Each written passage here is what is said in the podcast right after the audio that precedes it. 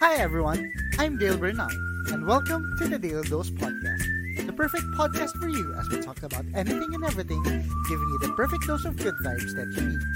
So sit back, relax, crank up the volume, and have a cup of your favorite beverage kasi sagot namin yung kwento dito. Uupo ka na lang, just put on your headset or your best speaker. So ano pang hinihintay mo? Tara na, go! And we are live! Welcome to the Dale Dose Podcast and welcome to our pilot episode. I'm your host, Dale Bernal, and today we will talk about almost anything and everything. So this is our pilot episode. Welcome sa lahat ng mga first listeners and sa mga bumalik para pakinggan ulit tong episode na to, which is entitled Riffs and Runs, The Daily Life of a Musician and a Superfan. So ano pang hinihintay natin? Tara na! Louis Armstrong said to a fan that music is life itself.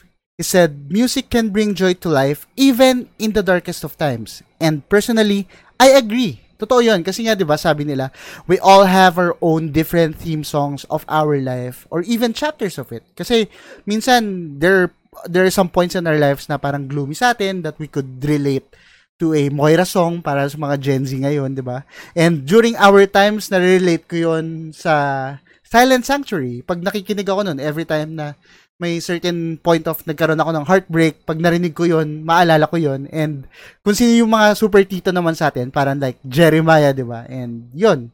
And music can also bring us that certain nostalgic feeling. Just what I've said, na parang may mga theme songs yung point ng buhay natin eh, na minsan pag gloomy tayo, pag masaya tayo, may mga songs na nakaakibat dun sa point of our lives na yun. So, I guess it is fitting to talk about music for our pilot episode, right? So, wag na natin patagalin pa. Our guests for today are two of my closest friends from my previous work. We previously do jamming sessions whenever we have events on our office. We are called, or at least we were called, Moana and Friendly. First one is the current bassist of Killshot Order and one hell of an entrepreneur. Please welcome Randolph Aquino. Ran, what's up? Hey Dale, what's up? Yo, what's up? And hello. The other one, which is our vocalist, she loves going to gigs in which she can claim the title of a superfan. As in, legit siyang superfan. Whenever there's a gig in the South, for sure, matik yun, andun siya. Please welcome Beth Siachico. Beth, welcome! Hello! Yes, Beth! So guys, welcome to the show. Kumusta kayo? Okay naman. Hoy, casual lang ha. Huwag kayo mahiya ah. Bawas ligtas points pag nahiya kayo. So, kalma lang tayo. So, ayun. Ran, introduce yourself kahit brief and short lang. So, ikaw, sino ka ba? Sino ba si Randolph Aquino? I am an entrepreneur. Tapos, yes. Basis ako ng Killshot Order. And, ano pa ba? Wala na, yun lang. Okay. So, ayun. Yun nga, as I've mentioned, si Ran, entrepreneur talaga siya. So, and focus ka talaga sa business mo lately, di ba? Oo, sobra focus na. Lalo na ngayong pandemic. Diyos ko, oo, ang hirap kaya. Ikaw Beth, tell us about yourself. Hello, I'm Beth. Yes, pang Little Miss Philippines. Pang Little Miss Philippines. Yes, from Las Piñas. Ang fan girl lang Las Piñas. Yes. Yun lang.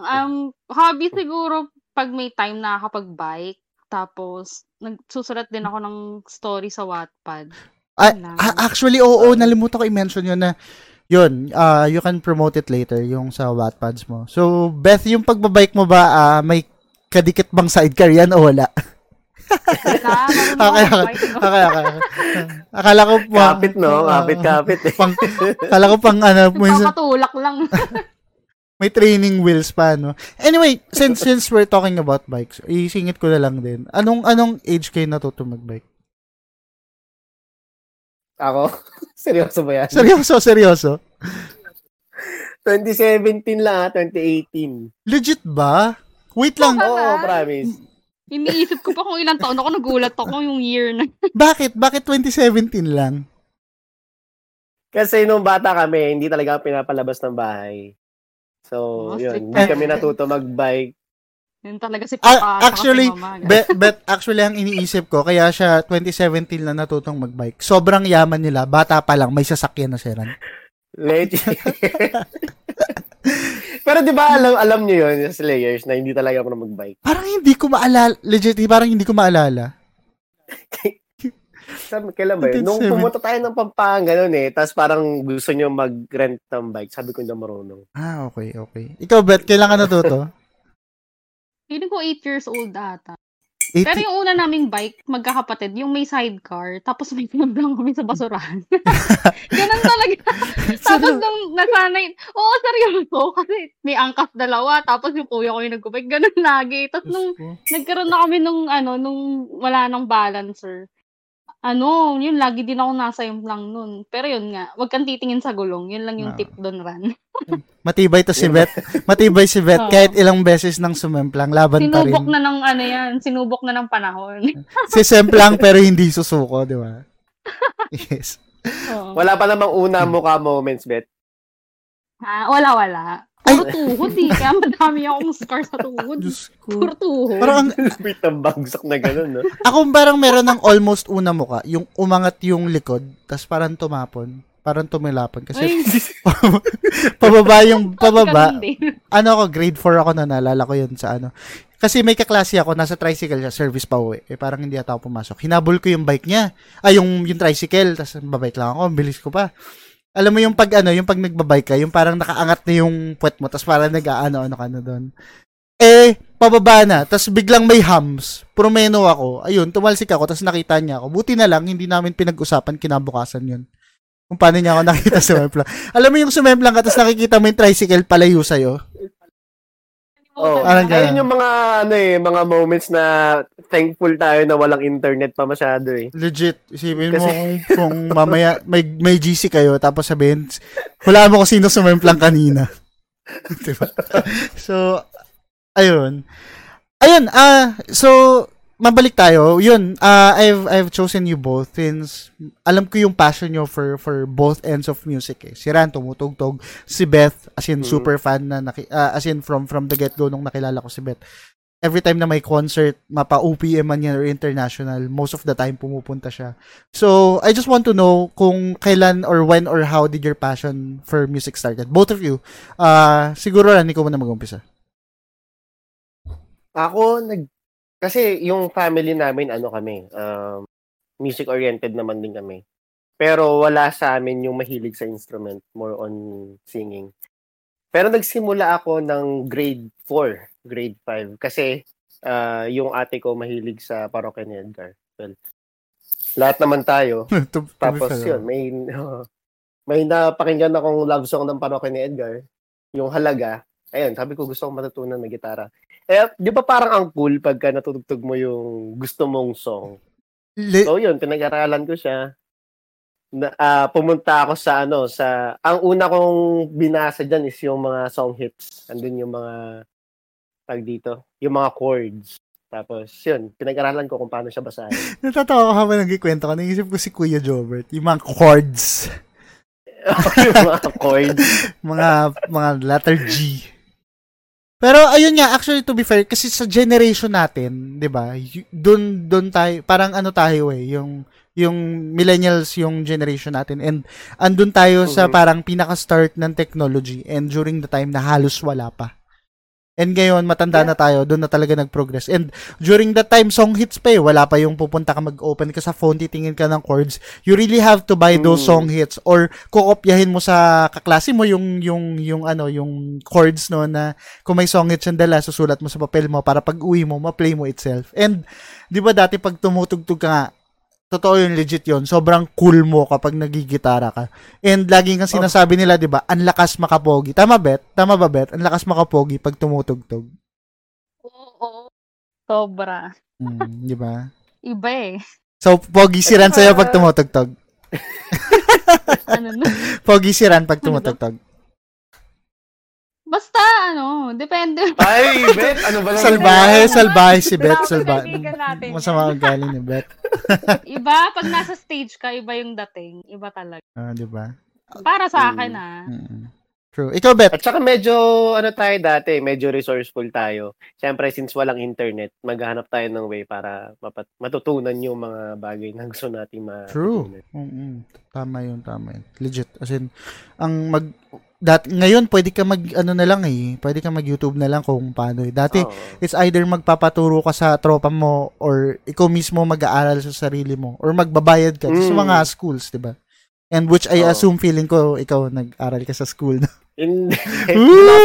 Sa tito ko na marunong mag-gitara yan. Paturo sa kanya kung paano magbasa ng chords. Yung mga first few weeks, no, parang minsan ang sarap sumuko kasi ang sakit sa kamay. Oo, sobrang sakit sa kamay nun, no? As in legit. Tapos magpapaltos talaga yung kamay mo. True. Oo, as in masakit. Tapos minsan nakakadala. Pero kailangan mo eh. Gusto mo matuto eh. So, ayun, matututo ko. Anyway, Beth, ikaw, when or how did your passion for music started? Yung family din namin, mahilig naman sa music. Ang kaso lang, sa aming magkakapatid, yung kuya ko marunong siya mag-drums. Pero ako, wala akong alam na musical instrument. Kumakanta lang din. Yes. Tapos nag-start siguro grade school to high school. Grade school, grade 3 ata, Linkin Park, in the end. Alam mo yun, yung True. Sobrang paulit-ulit siya. Tapos yun nga, katulad nga nung sinabi nyo, hindi pa kasi techie ngayon eh. Dati, sa radyo talaga, nakatape pa. Naubutan ko yun eh, nakatape. Tapos, yung Discman tsaka CD burn. Nung high school, magkano yung pinakamurang CD burn na naabutan nyo? Ako, saan kasi 50 pesos. 50 pesos ang pinakamurang naabutan ko. Sa internet shop dito sa amin. Tapos yun, pagka nagpapa-CD burn ka, limited lang yung kanta eh. Parang pinakamarami na ata yung 17 songs. So, syempre, mamimili ka talaga ng mga kanta na parang, uy, gusto ko to, ito, papaburn ko. Kasi 50 pesos eh, parang estudyante ka pa nun. Depende pa kung ano, parang depende sa oras, diba? Kasi parang file size. So, parang ganun. Isipin mo, paano pag nilagay mo yung Bohemian Rhapsody, ubos na agad yung oras, diba? Kaya nga parang, sobrang na-appreciate ko yung noon kasi, yun nga, katulad nga nun, pag magpapa-CD burn ka, mamimili ka talaga ng kanta na gusto mo. Tapos yung mga kanta na yun, parang nanamnamin mo yun every time na pinapakinggan. Totoo yan. Diba? Parang sobrang iba yung feeling. Ako lang ba? Tapos, ikaw man, sorry. Tapos parang nung high school, parang kasing nagka-disman pa kami nun. Tapos yun, ang sistema nun, hiraman pa kami ng CDs ng mga classmate ko. Alam mo yun, yung parang magdadala ka ng disman sa school, tapos hiraman kayo ng CD. May album ka ba ng ganito? Eh, medyo nag-boom yung OPM ng high school eh. So, medyo, mga 2007. Legit, Tapos yung iba mong mga classmates, yung mga bangs, gano'n. Yung laging gagaydan sa mga classmates mo na lalaki. May mga bangs sila. Eh, di ba 2x3 yung haircut? Oo. Yung mga ganun. Yung may bangs, tas nakaangat yung likod. Yung parang kay Sasuke. Yan. Kaya naalala ko yung high school days ko. Sobrang sukat. Di ba? Pero nakakatuwa, pero solid din. Tapos yun yung mga klasikong lalaki na may mga gitara na, song hits. Yun. So, yun yung panahon natin na sobrang ang sarap i-reminis eh. Ang sarap ng jamming session sa classroom dati, no? Yung may magdadala lang ng gitara tapos magtutugtog. Kunwari, dalawa lang kayo mag-homepix tapos mamaya nakikising along na yung buong classroom. As in, good shit yun. Tawag dito, ako lang ba yung may binern tapos hiniram ng kaklase tapos di na nakabalik? Naku, dami kong ganyan. Sobrang dami kong ganyan. Pinabalik naman yung sa akin. Or makita mo, puro gas-gas na yung likod. Ayun yung yung parang, syempre sobrang importante sa'yo nung CD mo, pinahiram mo, tapos pagbalik sa'yo, puro gas-gas. Eh, di ba minsan pag piniplay mo yun sa sa CD player, tumatalo na. Marami ng gas-gas. Nakakainis na yun. Yung kapag parang yun lang. May paragraph na nakalagay doon sa likod ng CD mo sa sobrang dami ng gas-gas. Ano yung isang pinaka-binner nyo, or at least kanta, na never mong i-admit na binurn mo? Madami ako niyan, yung mga Chico Sai. Uy, hindi. Ang Chico Sai, ano pa? Ako, para sa akin, ano pa siya? Okay lang. Sasabihin ko yung Chico Sai. Uy, nanood ako ng gig ng Chico Sai. Grabe kayo. Siguro, okay sa kanila. Okay ako sa kanila noong mga early days nila. Kasi dati, new metal sila eh. Nagra-rap sila. Paris days, gano'n. Oo, yun. Yung Knives. Tapos hanggang pumasok yung, ano ba yun? Yung emo days. Sobrang Na-hook din ako, syempre, lahat naman, yung pogi. Ang pogi pag naka-bangs ka, tapos nakatayo yung buhok mo sa likod. Tapos pag music video, iniikot mo yung gitara dun pa ikat sa'yo. Shit. Oo, so yun. Tapos yung Chico Sai Vampire Club ba yun? Yung chorus nun. Vampire Society. Vampire Social Club, yun. Ikaw, Beth, ano sa'yo? Ano yung sa tingin mo na never mong i-admit na binurn mo na kanta or album? Kasi parang ganun din yung mga CD burn ko eh. Sa OPM, buong album, Chico Sai. Ako? Silent Sanctuary. I see. Wala. Well, proud si Beth sa lahat ng dinownload niya. Ako, ang pinaka-feeling ko sukot para na dinownload ko, yung We're All In This Together ng High School Musical, na never kong i-admit na dinownload ko. High School Musical days. Pag sinabi na, as in, never kong i-admit yun dati na. Siyempre, pag kasama mo mga tropa mo, mga Jackson, mga diba, yung mga cool kids. Mm. Pag sinabi mong nakikinig ka sa High School Musical, pagtitripan ka talaga the whole school year or at least kahit paano the whole quarter, pagtitripan ka. So, grabe, parang halos si mga kabatch natin, pinanood yun eh. True. Diba? Oo. Pinanood mo ba lahat? Mm. Yun. Maski yung panood yun lahat? Hindi, one lang ako. Alam mo, hanggang tulang ako. Yung 3 talaga nakakatulog ako. Hindi ko siya natatapos. Hindi ko na siya pinanood. Sorry na. Yun. Oo, hanggang tulang ako. Okay, so, anyway, given, syempre, tong music life, yung music life that you both are in, for Ran is yung sa gig, and yung kay Beth is yung by attending mga gigs niya or concerts. How do you both manage for Ran, how do you manage your music life, work, and all your businesses, and yung love life mo? Para sa akin, personal advice ko, hindi mo mababalance yun kung pangit yung love life mo. Kailangan meron kang girlfriend na sobrang supportive sa lahat ng ginagawa mo. Katulad nung girlfriend ko ngayon. Sino doon? Joke lang. Ayun, para, ang nangyayari kasi, pagka meron kaming malalaking gig, like, eto nga, yung sa Red Horse saka sa Tribal namin, andun talaga siya, todo support, unlike yung mga past relationship ko, ayaw nila nagbabanda ako. Tapos, pagdating naman sa business, nandyan din siya, tinutulungan niya ako, nagbibigay siya ng advice. Tapos, siya din yung nagmamanage ng page ko. So, para sa akin talaga, ang pinakamahalaga is yung partner mo. Dapat, all throughout, nakasupport siya sa'yo. Beth, sabayin mo ako, sana all. Diba? Pero... naghahanap pa ako ng mga kasama manood. Yun lang. Baka may makikinig ng podcast mo din. Malay mo. Diba? Ay, nananawagan po kami kung sino man yung mga naghahanap ng kasama sa gig. Bukas po. Nananawagan po kami. Bukas po ang buhay ni Beth Siachico. Mamaya po, sasabihin na. Hoy, joke lang kayo na. Grabe. Pero... Pero wala lang, malay mo nga yung makinig sa podcast. Uy, di ba? Malay natin, 2020 isn't over yet. Di ba? Huling yanig sa 2020 ni Elizabeth. Kung hindi naman huli, di ba? Eh, di yung panimula ng 2020. Di ba? Grabe, napaka-supportive ng mga kaibigan ko. Hindi daw 2021 eh. 2020, open and close parenthesis 2. So, second part daw siya. Ayun. Pero yun nga, Ran, I've known you for like 5 years and pagkikwentuhan talaga natin yung every time na paano mo binabalance yung gig and from your past relationships. Sabi mo nga na dumadating sa point na pinag-aawayan nyo talaga eh. And it's good na JM is very supportive kung ano man yung ginagawa mo. And alam ko, fangirl siya ng Killshot, di ba? Sobra.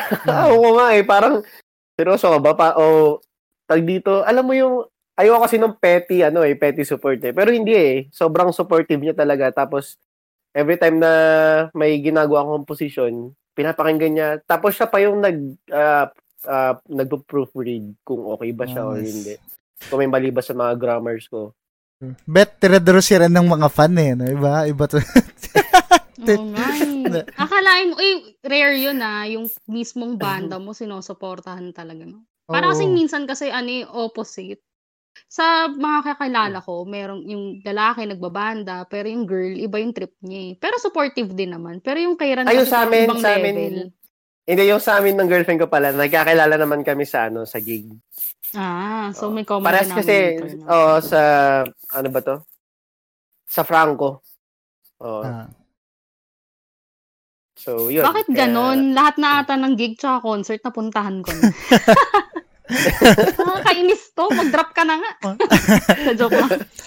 Ano pa naman si Beth, every time na may concert, nasa harap, as in, napapansin ko to every year end ng HSBC, nakikipagbrasohan yan, tapos binibitbit niya pa yung si Carla doon sa harap. As in, makikita ko na lang, hala, andun na si Beth sa harap. Parang kasama ko lang to sa tabi ko. Ba't nung Rakrakan, nagulat ako na sa harapan si Beth. Eh, ang hirap pumunta sa harapan eh. Kasama niya pa si Carla. Pag sumukap ka na ng panahon, nagugulat ka na ng umaalod. Doon ka na pala sa unahan. Ay, nasa barricade na pala ako. May mas matindi kay Beth, Ran. May mas matindi kay Beth. Ano yun? Di ba si Beth nasa may barricade, nasa may harap? Shout out kay Alfred. As in, sa tropa kong si Alfred. Kasi si Alfred nasa stage na mismo. Ay, seryoso? Ay, isa DJ. Hanggang barricade lang ako. Hindi ko kaya yun. Bro, Alfred, shoutout sa'yo. Seryoso? Natawa akong pinamamba si Alfred dun sa may DJ. Oy, pero wag ka. Nung may gig kami sa Las Piñas, sa Quarry, andun si Alfred, tapos hindi ko pa siya in-invite. So, parang, wow. Nagulat lang ako na... Uy, may sumusuporta pa rin pala talaga. Si Alfred, isa siya sa mga pinaka outgoing na tropa. As in, pag niyaya mo, as in, G talaga siya every time. Kaya, si Alfred, with his pink digicam. Ang kanyang maalamat na digicam. So, Iconic legend cam.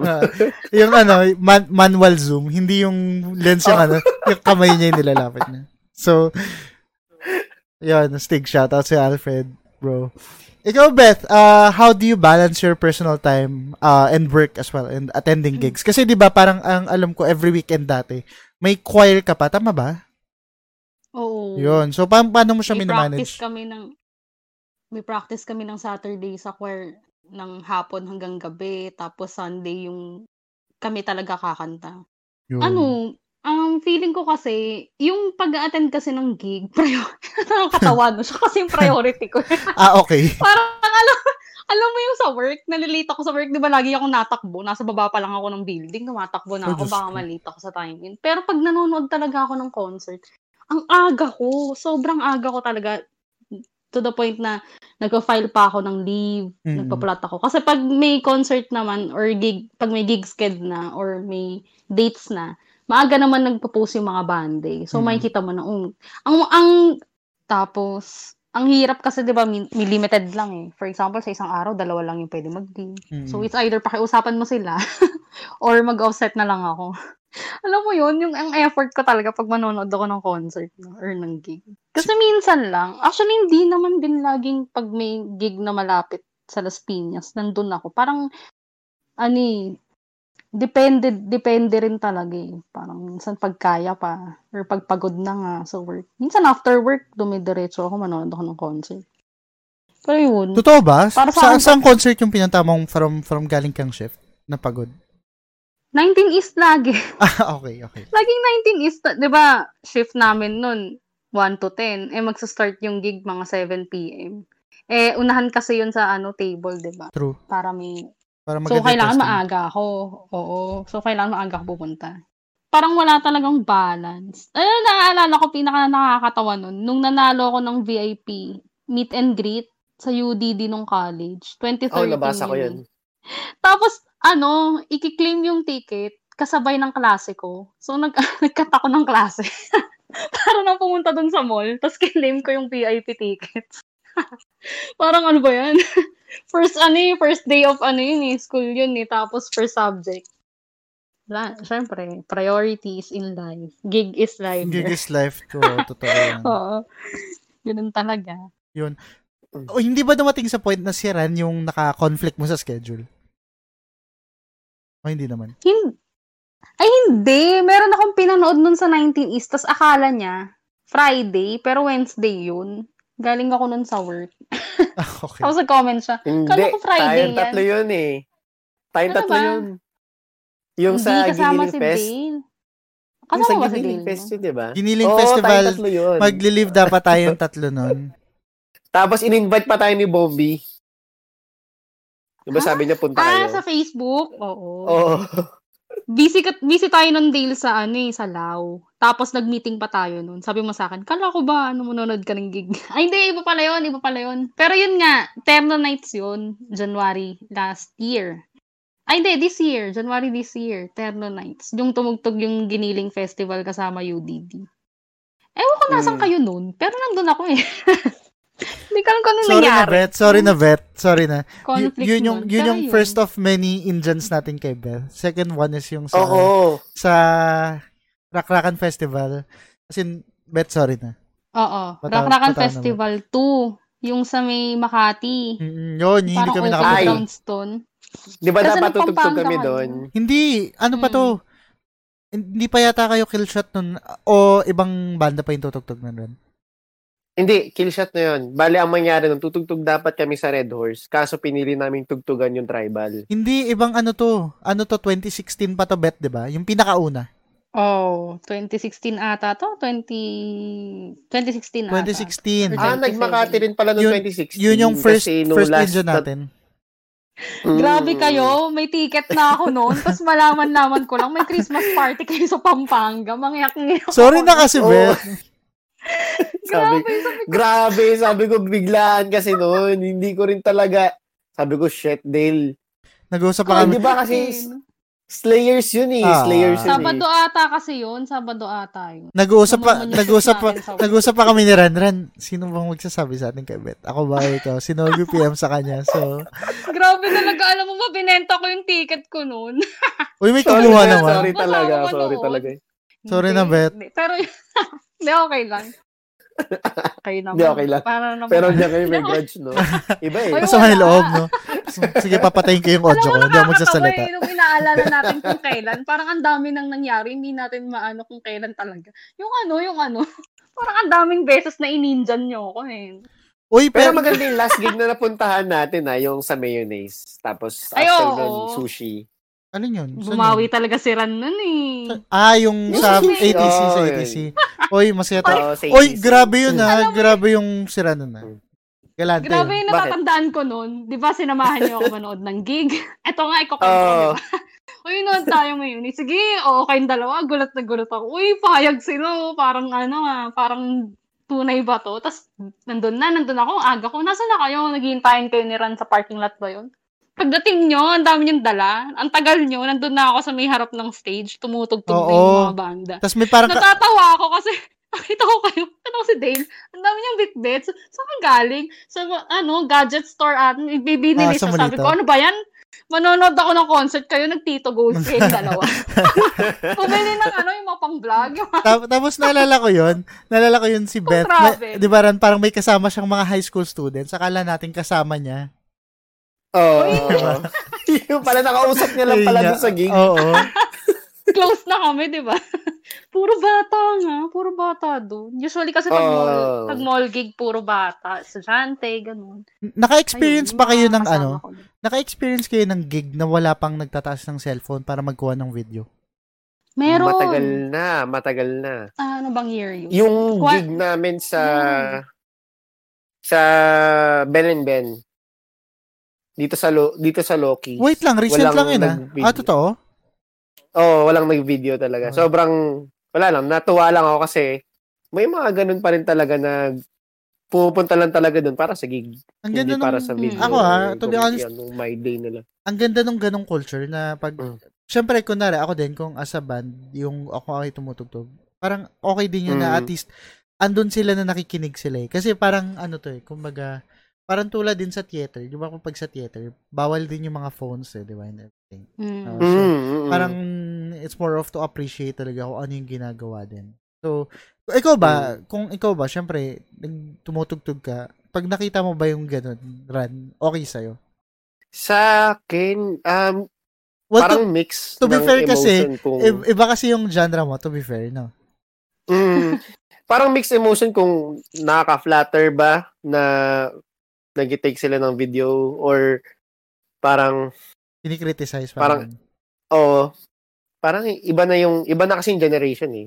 More on technology na talaga tayo. True. Pero ang nakakatawa sa gig na pinupuntahan namin, ang nakakatawang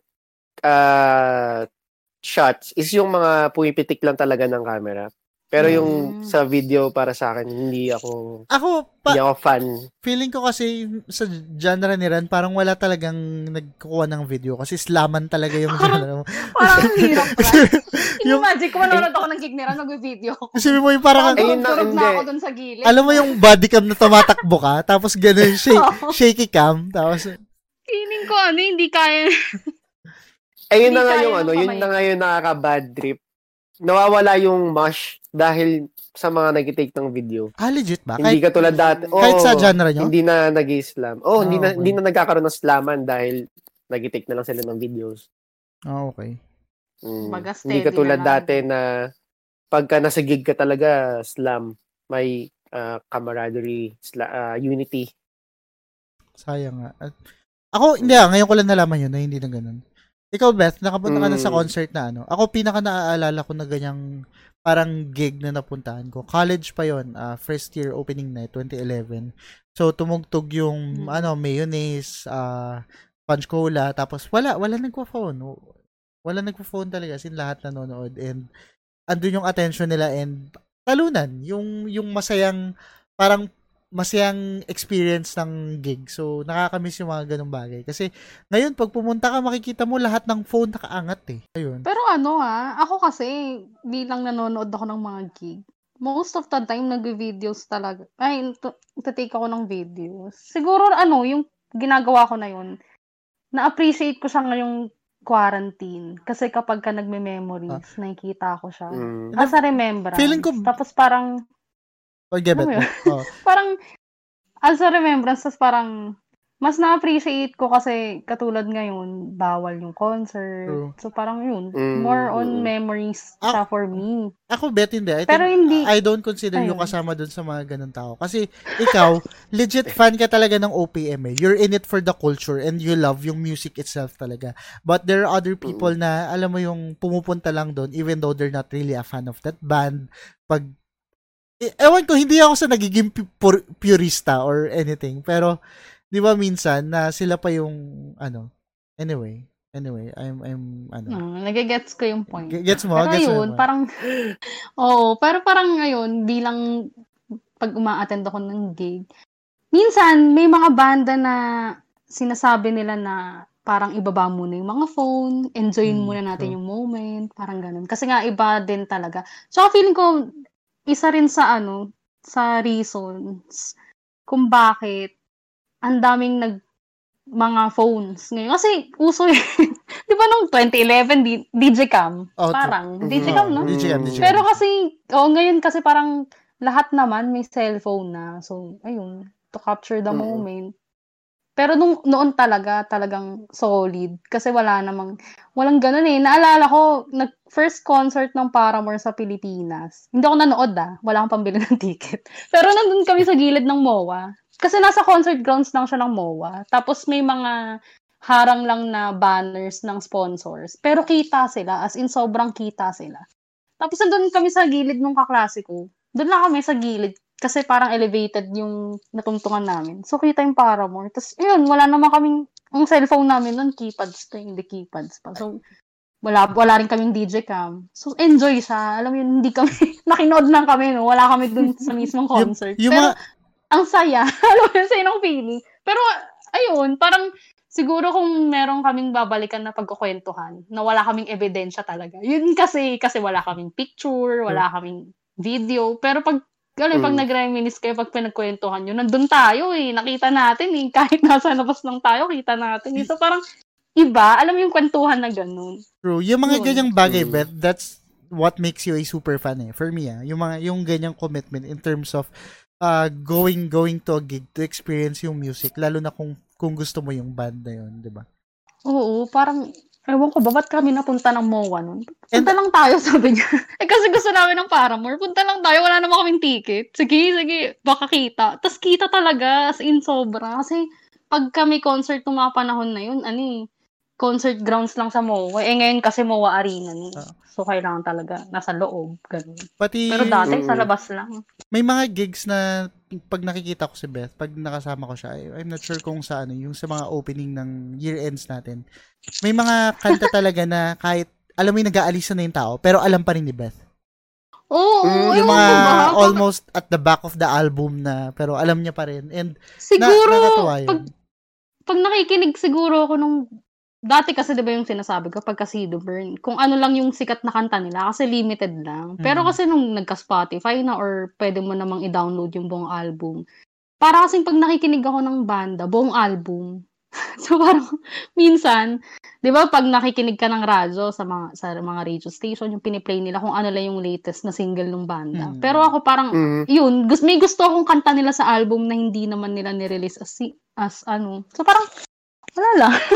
Ganun. Marami kang makikitang mga ano eh, mga gandang finds pagka pinakinggan mo yung mismong album.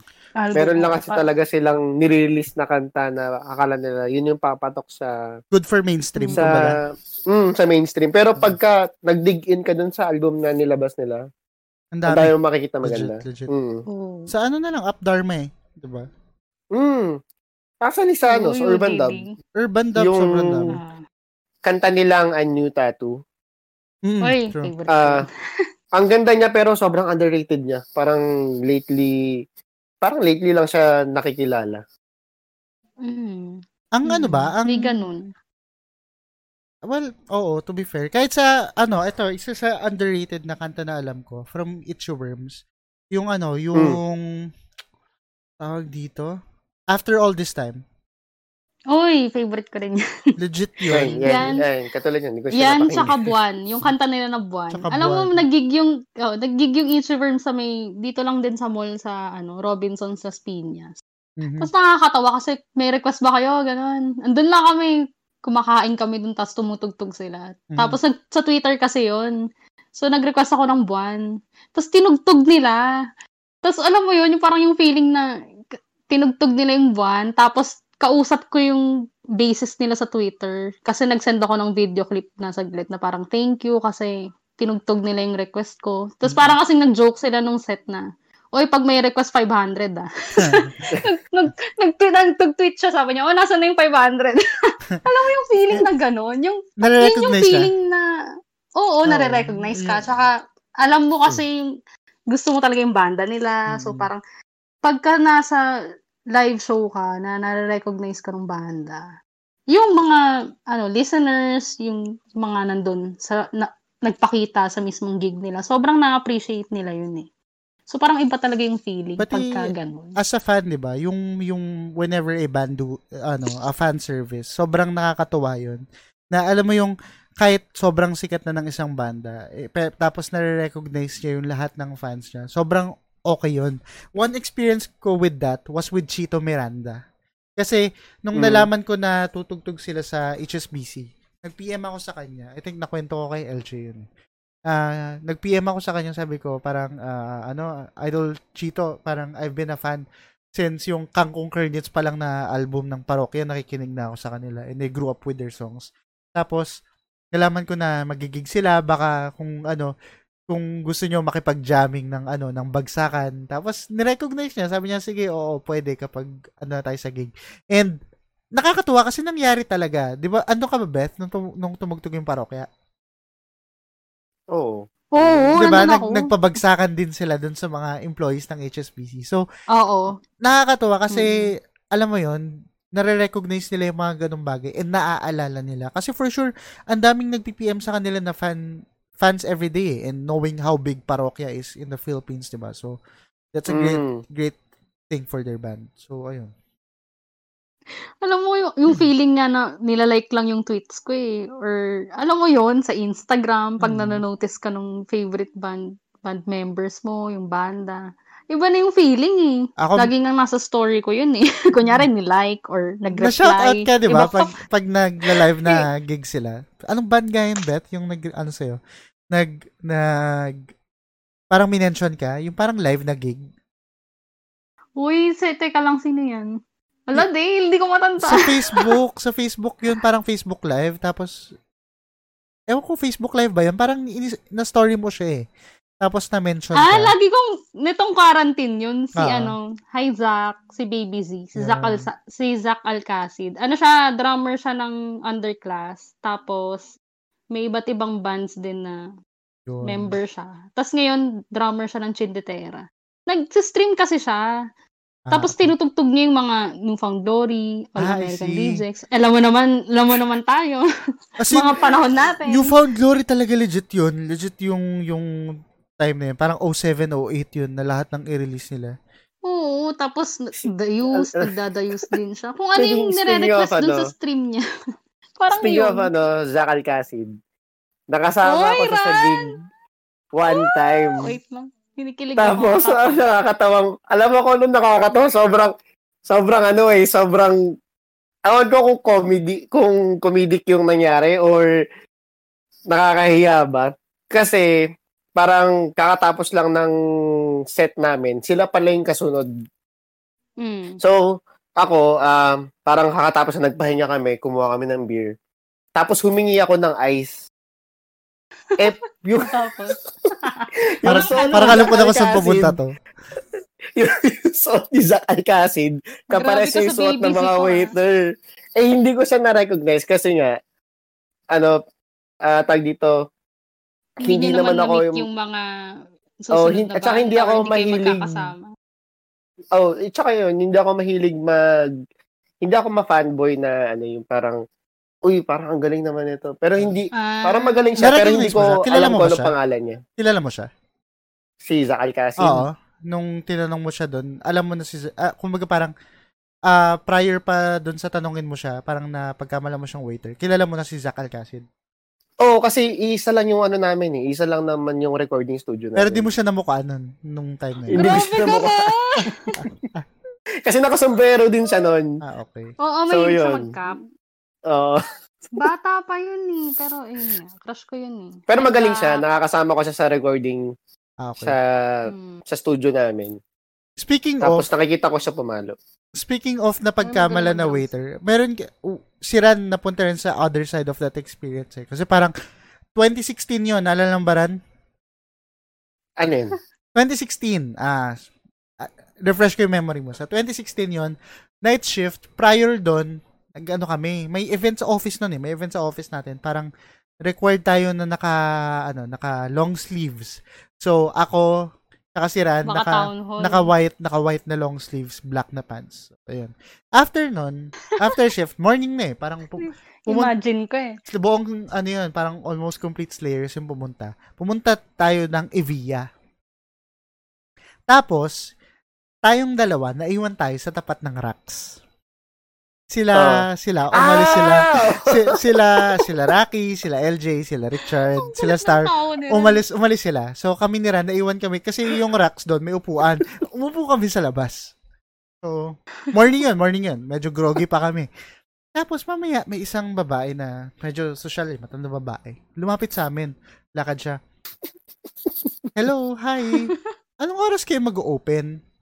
Hindi namin pinansin ni Ran kasi nagtinginan lang tayo. Tinginan lang kami. Meron pa naman kaming yung tinginan namin ni Ran na parang tayo ba kausap nito? Kaya kausap ba tayo nito? Tapos as in ilang ulit niyang sinabi. Tapos ano oras kayo magbukas? Close pa ba kayo? Tapos doon na namin na-realize na kinakausap kami, tinatanong kami, na-realize namin ni Ran na parehas kami ng suot na parang waiter ng . So, ayun, medyo awkward na nakakatawa kasi yun nga, napagkamalan kami and groggy kami noon eh. Galing kaming night shift, tirik na yung araw, ang init-init. Tapos pumunta kami doon para early days pa ng may HSBC noon. Early days natin doon. Kasi sobrang laugh trip noon. Buti nga wala sila Rocky noon eh. Yun nga kasi pagtatawanan tayo noon. Anyway, nakakatawa yung experience na yun. Kasi napagkamalan kaming waiter. Yun. Alam mo yung... Ano yung bet? Ay, Sorry. Hindi, sige. May question ako kay Ran. Para kasing, ibig sabihin, Ran, after ng set nyo, inom ka na lang or alis na. Hindi ka na nanonood ng susunod na banda or hindi ka nanonood ng bago yung set nyo, ganun. Ay, hindi, ano. Ano kami, professional band kami. In a way na pupunta kami sa gig 2 hours before mag-start, nandun na kami. Tapos, hanggang sa matapos yung event, nandun kami. Hindi talaga kami umalis kasi ang pinaka-advocacy namin is yung support OPM. Support. True. Oo. Mabuhay OPM. So, meron, marami kaming banda nakakasama na medyo kupal. Kasi tag dito, rockstar na nga sila. I mean, ang tagal na nila dumating sa gig, tapos medyo may attitude pa. Tapos after pa nilang tumugtog, alis sila kagad. Para sa akin, kasi parang wala kang respeto eh. Parang yung mga bandang nandito, naglaan sila ng oras para sa mga composition nila, para mapakinggan ng tao. Tapos ikaw parang ang selfish mo naman na after mo tumugtog, alis ka na kagad. Crucial yun, lalo na sa may next gig. Pero hindi, kung sa indie scene, crucial yun sa indie scene eh. Kasi kailangan talaga yung suporta with one another. Diba? Kaya kami yun, ang nangyayari sa amin, kung magkakaroon man kami ng gig na 2 sa isang araw, sobrang bihira yun kasi ang ginagawa talaga namin, pag meron kaming gig sa araw na to, kahit nasasabihin na hindi, i-move na lang natin yung time slot nyo. Inaayawan talaga namin kasi gusto naming suportahan yung event na yon. So, mag-stay talaga kami hanggang Tama naman talaga. Oo. Pero kung meron naman kaming gig na kasabay yung time na yon, ang mangyayari is magiging first band kami, tapos dun sa susunod na gig na pupuntahan namin, last band kami. Which is yung mga time slot na yon, ayaw na ayaw ng mga banda. Ayaw nila maging first band, ayaw nila maging last band. Okay. Well, to be fair, oh. Kaya rin siguro minsan, syempre, hinuhuli na yung mga premier na bands. For the fans naman na hindi agad umalis, di ba? Kasi, diba, para abangan din. May ganun. May bands na ganun yung parang, actually si Ellie Buendia, yan eh, pag nasa gig sila, lagi silang nasa huli. Kasi gusto nilang makatugtog muna yung mga unang bands na hindi masyadong kilala. Nagkaroon ka na ba ng... Anyway, bago tayo pumunta dito sa tanong na to. Top 3 gigs na napuntahan nyo and sa'yo Ran, top 3 gig na pinag-performan mo? Yung pangatlo ko, ito yung pinaka-list dun sa 3 special gigs ko. Yung gig namin sa Marikina, under ng Tau Gamma Phi. Hindi namin in-expect na maging ganun kasaya yung crowd na may nag-islam sa harapan namin. Tapos after ng set namin may nagpa-picture pa sa amin. Parang medyo nakakatuwa siya, hindi siya medyo. Nakakatuwa siya kasi unexpected na may makakagusto pala sa mga ginagawa naming songs. Ayun. Tapos yung top 2 gig na tinugtugan namin is yung gig namin sa Candelaria, Quezon. Nung tumugtog kami doon, hindi rin naman in-expect na may manunood sa amin. Kasi nasa sobrang layo na eh. Nasa province area na siya eh. Pero doon ko na-realize na yung mga tao sa probinsya, mas supportive sila sa mga banda kaysa mga tao dito sa Manila. Kasi pag yung mga tao dun sa probinsya, pag may gig talaga, andun talaga sila hanggang sa huli. True. Dito minsan picky so, na. So maganda. Tsaka yun. Yun yung nagustuhan ko sa South kasi, ay sa mga province. Kasi pag nandun ka pag may gig sila, talaga, tag dito, kahit anong tugtugan. Go sila, no? Go talaga sila. Oo. Ang ganda ng crowd. Sobrang ganda ng crowd. Ang naalala kong gig sa probinsyang napuntahan ko, Sayawan sa Court, tas touch by touch yung tunog eh.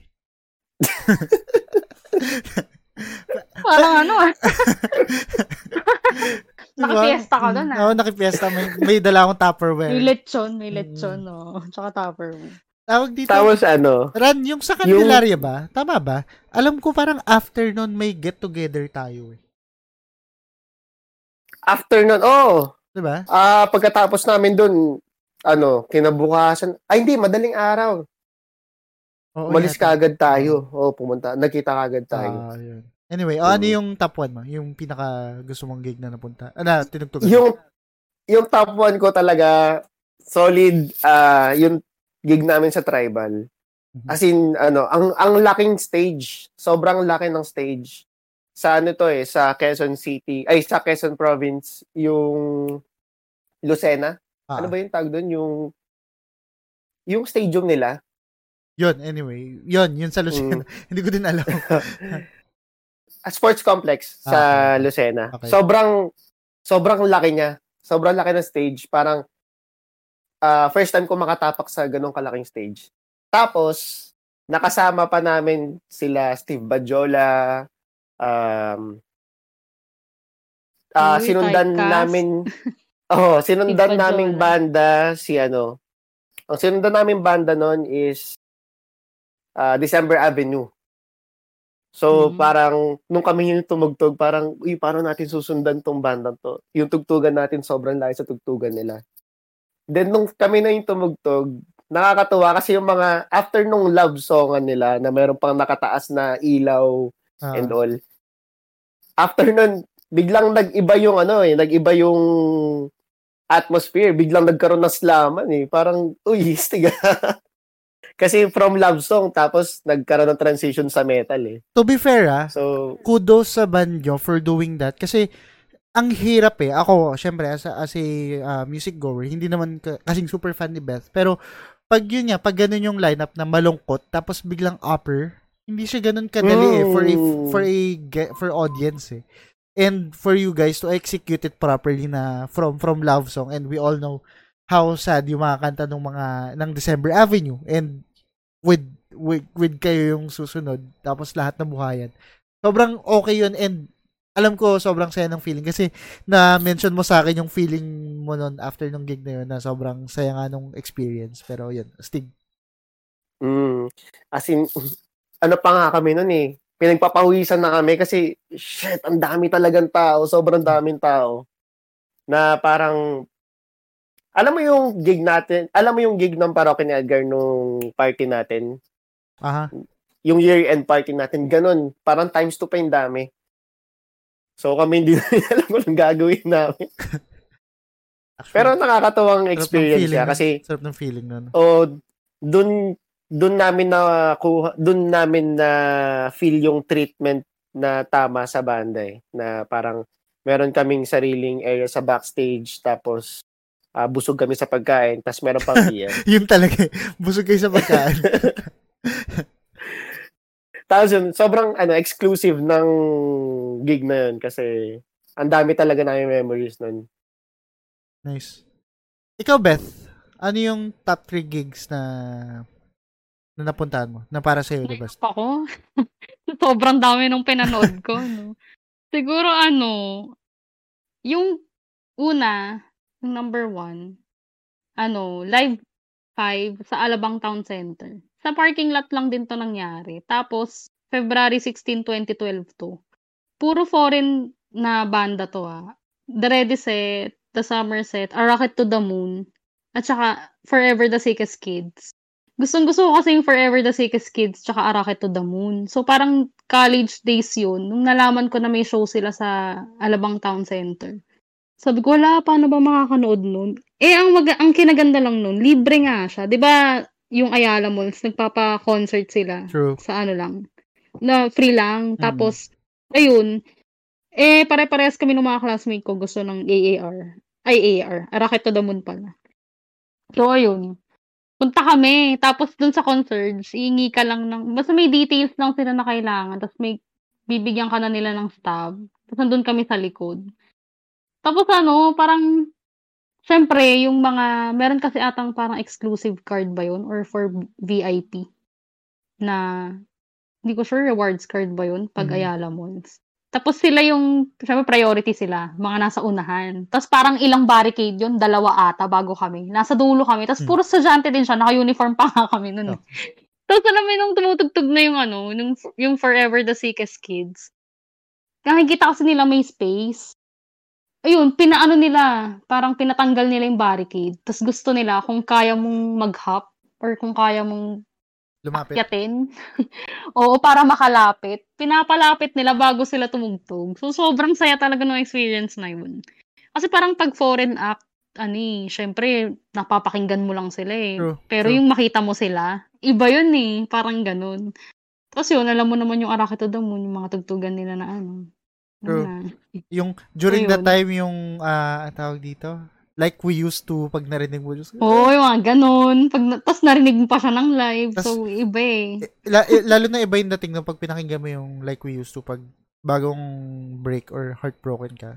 Iba yung dating. Oo. Or pag may, pag na-ghost ka bigla, tapos pakinggan mo yung like we used to. Anyway, number 2, Beth. Number 2, in the mix. 2017. Ano to? Marami din tong banda. Dito si James Bay, Third Eye Blind, Panic at the Disco, tsaka The 1975. Ano, ito ata yung unang concert na napanood ko na may trabaho na ako. Ito yung sa MOA, di ba? Oo, yung kaya ko nang bumili ng ticket sa MOA Arena. Yes. Ito yun. So, parang sobrang memorable siya. Alam mo ba, naubusan pa kami ng tickets nito nung kapatid ko, yung unang nag-release sila. Tapos parang nagkaroon ng pangalawang set ng ng tickets. Uy, buti ah. Ang naalala kong so, nakaabot kami. Kasabay mo pero yan. Pero DA lang kami nun ah. Pero solid. At least, diba? Regardless kung nasan ka, pero yung experience ng music. Ang naalala kong kasabay mo dyan si Jess, diba?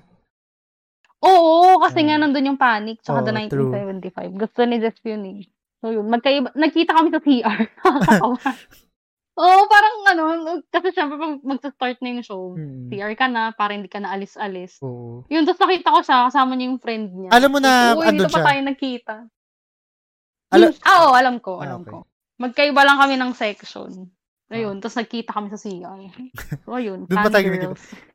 Okay, number 1, Beth. Tapos, ayun, yung siguro sobrang memorable nito kasi first time kong mag-VIP standing. Kasi nga, tapos pag VIP standing, ang mahal niya kasi. Usually kasi pag nanonood ako, GA or yung sumunod sa GA.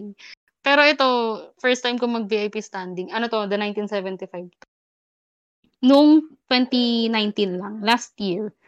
Tapos, yung ibang klaseng VIP experience. Kasi, pagka VIP, di ba, dun lang kayo sa space na allotted sa inyo. Unlike, kasi sanay ako sa reserve seating. For example, per box, ganun-ganun.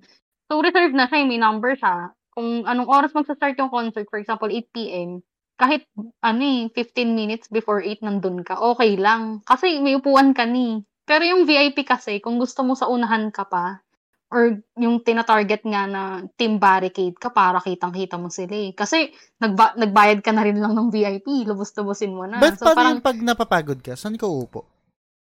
Wala! May watero matibay doon. Ito nga, ikukwento ko. Anong oras ba yung start ng concert? 8 p.m. ata yung The 1975. Tapos, 8 a.m, nandun na ako. Pagpunta ko doon, sa labas ng MOA Arena, may pila na. May nakalagay yun, VIP standing, pero may pila. Tapos, may iba pa doon talaga yung sobrang effort. Nag-camp sila. As in, yung iba, gabi pa lang nandun na. Yung iba, madaling araw. 4 a.m, mga nakakwentuhan ko. So, grabe, 4 a.m, nandito ka na. Tapos, imagine mo yung concert, alas 8 pa ng gabi. Ako naman, parang late na nga ako nagising. Sabi ko, hindi na ako nag-expect. Sabi ko, baka dulo, baka sobrang haba na. Pero yun, pagdating ko doon sa MOA Arena, sakto lang na. Siguro mga pang 20 ako. Uy, okay na yun, or 30, pang 30, ganun. Pero, pwede na. Tapos, yung dalawang linya siya. Mag-isa lang ako noon. Usually kasi kasama ko manood ng concert pagka foreign act, kapatid ko. Wala na siya dito sa Pilipinas noon. So, sabi ko, kailangan tuloy ko to kasi. Actually, yung ticket niya, binenta ko eh. Ay, tama ba? Buti na, may ticket. Discounted na o ano? Hindi. Hindi dapat ako mag-VIP. Seating, reserve seating dapat kami nung kapatid ko. Nakalimutan ko yung section. Tapos, nung aalis na siya, kasi nakuha niya na yung visa niya, sabi ko, uy, gusto ko mag-VIP. Sabi niya, sige, VIP ka. Binenta ko yung ticket namin. Tapos, tag dito? Yun, nag-VIP ako. Eh, sa VIP nga, alam mo yun, ang mahal lang nga ng binayad mo, sobrang struggle niya. Eh, first time ko yun. Kasi, pipila ka din. Imaginein mo yun, kakain ka pa ng breakfast, lunch, or early dinner bago mag-start yung concert. Eh, yung may pesto ka dun. Pero may mga nakilala ako. Yun na yung maganda. Kasi ganun yun, parang kahit mag-isa ka lang sa concert, pagkatapos ng concert, may friends ka na. Yes. Newfound friends ka na. Oo, actually, kasi parang siguro mabilis makipag-usap kapag parehas yung gusto nyo. Friend lang, Beth? Oo, friend. Hirap na hirap. Pero hirap na hirap pag-explain. Pero yun nga. Tapos nung mismong concert na, ay yung mismong binuksan na nila, sobrang saya ko nun kasi nahagip kami ng camera. Yes. Alam mo yung may after at parang nakalimutan ko ng tawag doon. May video. Masakit, yung MMI Bet? Kasi. Ha? Masakit? Nahagip ka ng cam? Nahagip ng cam. Hindi. Ang laking camera noon. Nahagip siya. Literal tayo dito. Nakuhaan. Yung parang, ang tagal. Hindi ko ina-expect na nung pinost na nung MMI. Kasi kada concert, meron silang ganun na mapapasama yung video clip na yun. So parang alam mo yun, ilang segundo lang na exposure eh. Sobrang kasing tagal ng hinintay mo. Sobrang sulit niya. Parang yun yung isa sa mga memories na alam mo yun, solid talaga siya. Good shit. Tapos yun, pagpasok sa loob, nakakatawa pa, di ba? Ang tagal mo ng pumila. Akala mo yung pila nyo na yun, ka pa sa unahan eh. Parang una-unahan ka pa. Hindi, pagkapasok, dalawang pinto kasi, so takbuhan pa din. Eh, bawal nga tumakbo. So, minsan yung bawal tumakbo. So, daan-daan ka pa rin maglalakad. Tapos yung mga nasa barricade, napuno na siya. So, mga pangatlong na ata ako. Pangatlo na ata. Tapos yung mga naunahan ko pa, ang tatangkad, puro lalaki. So, parang sabi ko, ano ba yan? Ang aga ko dito. Tapos, eto na to eh. Ito, hindi ko pa rin makikita. Pero yung merong magbabarkada doon. Eh, may mga nakilala ako. Tabi-tabi kami. Tapos may magbabarkada doon. Nag-ano kasi sila eh. Iba kasi yung salita nila. Parang galing silang probinsya. Tapos yun, nagkukuntuan sila. Narinig ko, taga Davao sila. Tapos, nag-flight pa sila para lang manood ng concert. So parang grabe to. Ako nga taga dito lang sa Metro Manila, minsan tinatamad pa manood. Sila talaga, alam mo yun, nag-flight pa para lang bumiyahe pa. Tapos may hinihintay pa sila, nandun na sila sa unahan. Parang late na ata dadating yung kasama nila. Tapos yun, yung tag dito. Napansin ata nung isa nilang kasama na hindi ko kita sa stage. Magsa-start na yung opening act. So, parang pinauna niya ako. Pinalipat niya ako sa unahan. Yes. Tapos magkakantuhan sila. Oo nga, sobrang kilig ako nun. Kasi, sa lahat naman ng concert na napuntahan ko, tas yung sa open grounds, tas puro lalaki. Sila, tawag dito, mga maginoo. Sobrang pag may babae talaga, pinapapunta nila sa unahan. Kaya pala pinapakapit nila sa barricade. Kaya pala favorite gig mo yun eh. Oo, kasi nga, eto na nga, di ba? Tapos nagkakantuan sila ng mga kaibigan niya. Nagbibisaya na sila, hindi ko na maintindihan. Konti lang.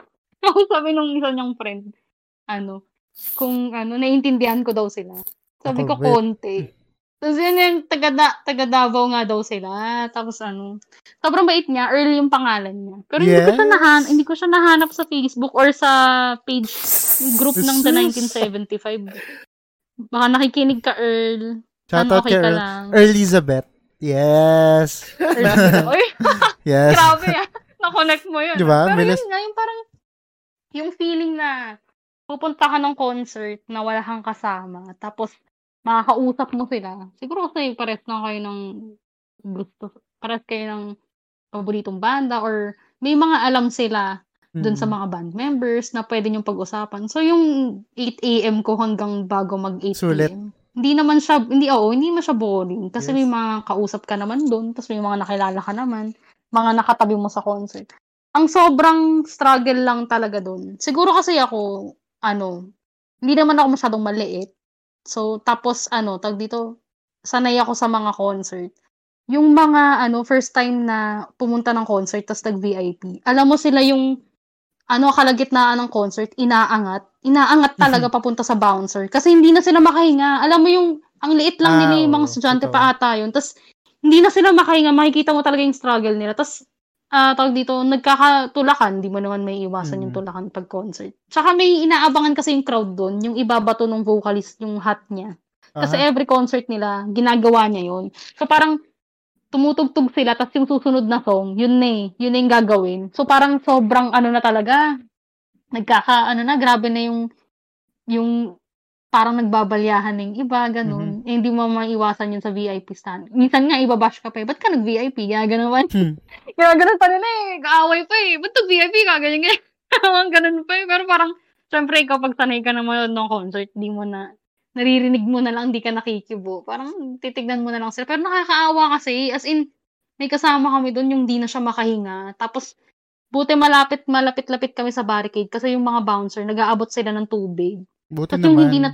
Yung hindi na talaga kaya yung naapakan na sila. Tapos, yung as in, nadadala na talaga sila kung saan.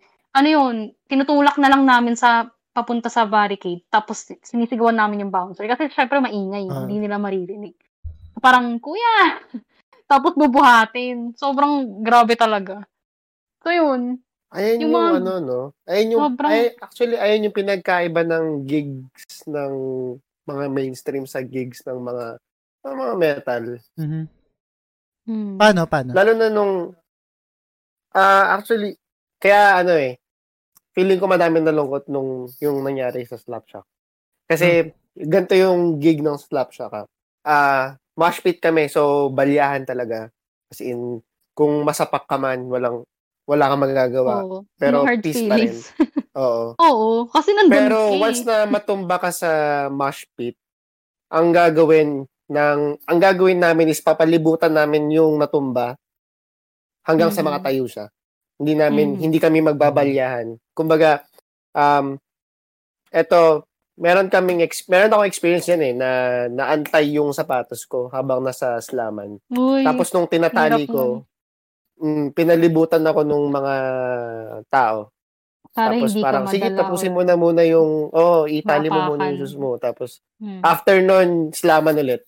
Yung pinagkaiba. Naalala ko yung nakwento mo sa akin rin na minsan pag naggaganon, pag nagmamash pit or minsan matatapos na lang yung setlist nila na wala ka ng sapatos or nawawala ng sapatos mo. Kasi, may ganon, Sarakrakan Festival. Yung Sarakrakan Festival, yung sa Pasay, yung pinuntahan natin, naalala nyo yun? Di ba mabuhangin doon? Parang may isang... Uy, grabe yun, yung bands ko na sapatos. Stage na yun. Natawa ko kasi yung pagkatapos ng isang band, I forgot kung anong band yun eh. Tapos, yung iba, parang may mga pulbo na sa mukha, pero yung alikabok yun, umangat na. Kasi nag-mosh pit sila. As in, grabe, nag-angatan yung usok. Yun yung venue na hindi ko gusto.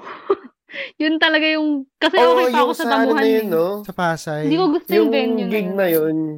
Kasi sobrang lala ng mosh pit nun eh. Lalo na pag Slapshock talaga yung tutugtog. Sobrang lala ng mosh pit. Alikabok talaga siya. Buhangin. Pag-uwi ko nun, naligo ako. Puro putik yung siya. Parang buhangin siya, may alikabok. Nakatawa yun kasi after nun, si Toff, nakapark siya sa sa Soleria ata. Ay, hindi. Ano yung malapit na doon, na casino doon, Ran? Oo, sa Soler lahat nagpark nun. Soleria ata, or sa Solerian. Yun, tapos, pasok kami doon, lahat kami puro alikabok, tapos, as in, hassle, Diyos ko. Tapos yun. Pero fun experience for me. For me, fun experience yun. Yung sapatos ko nga, black eh. After nun, iba na yung kulay. White na, no? Diyos ko. Ganito. Pero grabe, no? Yung nagulat lang ako sa kwento ni Beth na may naghihingalo na sa harapan mo. Oo, promise. Kasabihan ka pa na, ba't ka nag-VIP? Wala lang. May mga ganun. May mga nang babash na parang, kunyari, pag natamaan ka, syempre, ma-offend ka. Uy, ano ba? Parang, kunyari, sasawayin mo. Uy, ano ba? Anong parang dahan-dahan naman may mga babae dito sa gilid or ano. Tapos sasabihin nila, may ganun eh. May naririnig akong ganun pag nasa VIP. Pero pag nasa VIP kasi ako or yung tawag dito, sa unahan ako ng concert, tapos medyo nagkakagulo sila. chill lang ako. Hindi na makikisali ko. Siyempre, pero yun nga, maririnig mo yung mga ganun. Nung nanood ako ng unang Rakrakan Festival, 2 stage pa lang yun. Tapos, nandun kami sa stage na ang tumutugtog yung banda nila RC Munoz, Slapshock. Napanood ko yung Slapshock.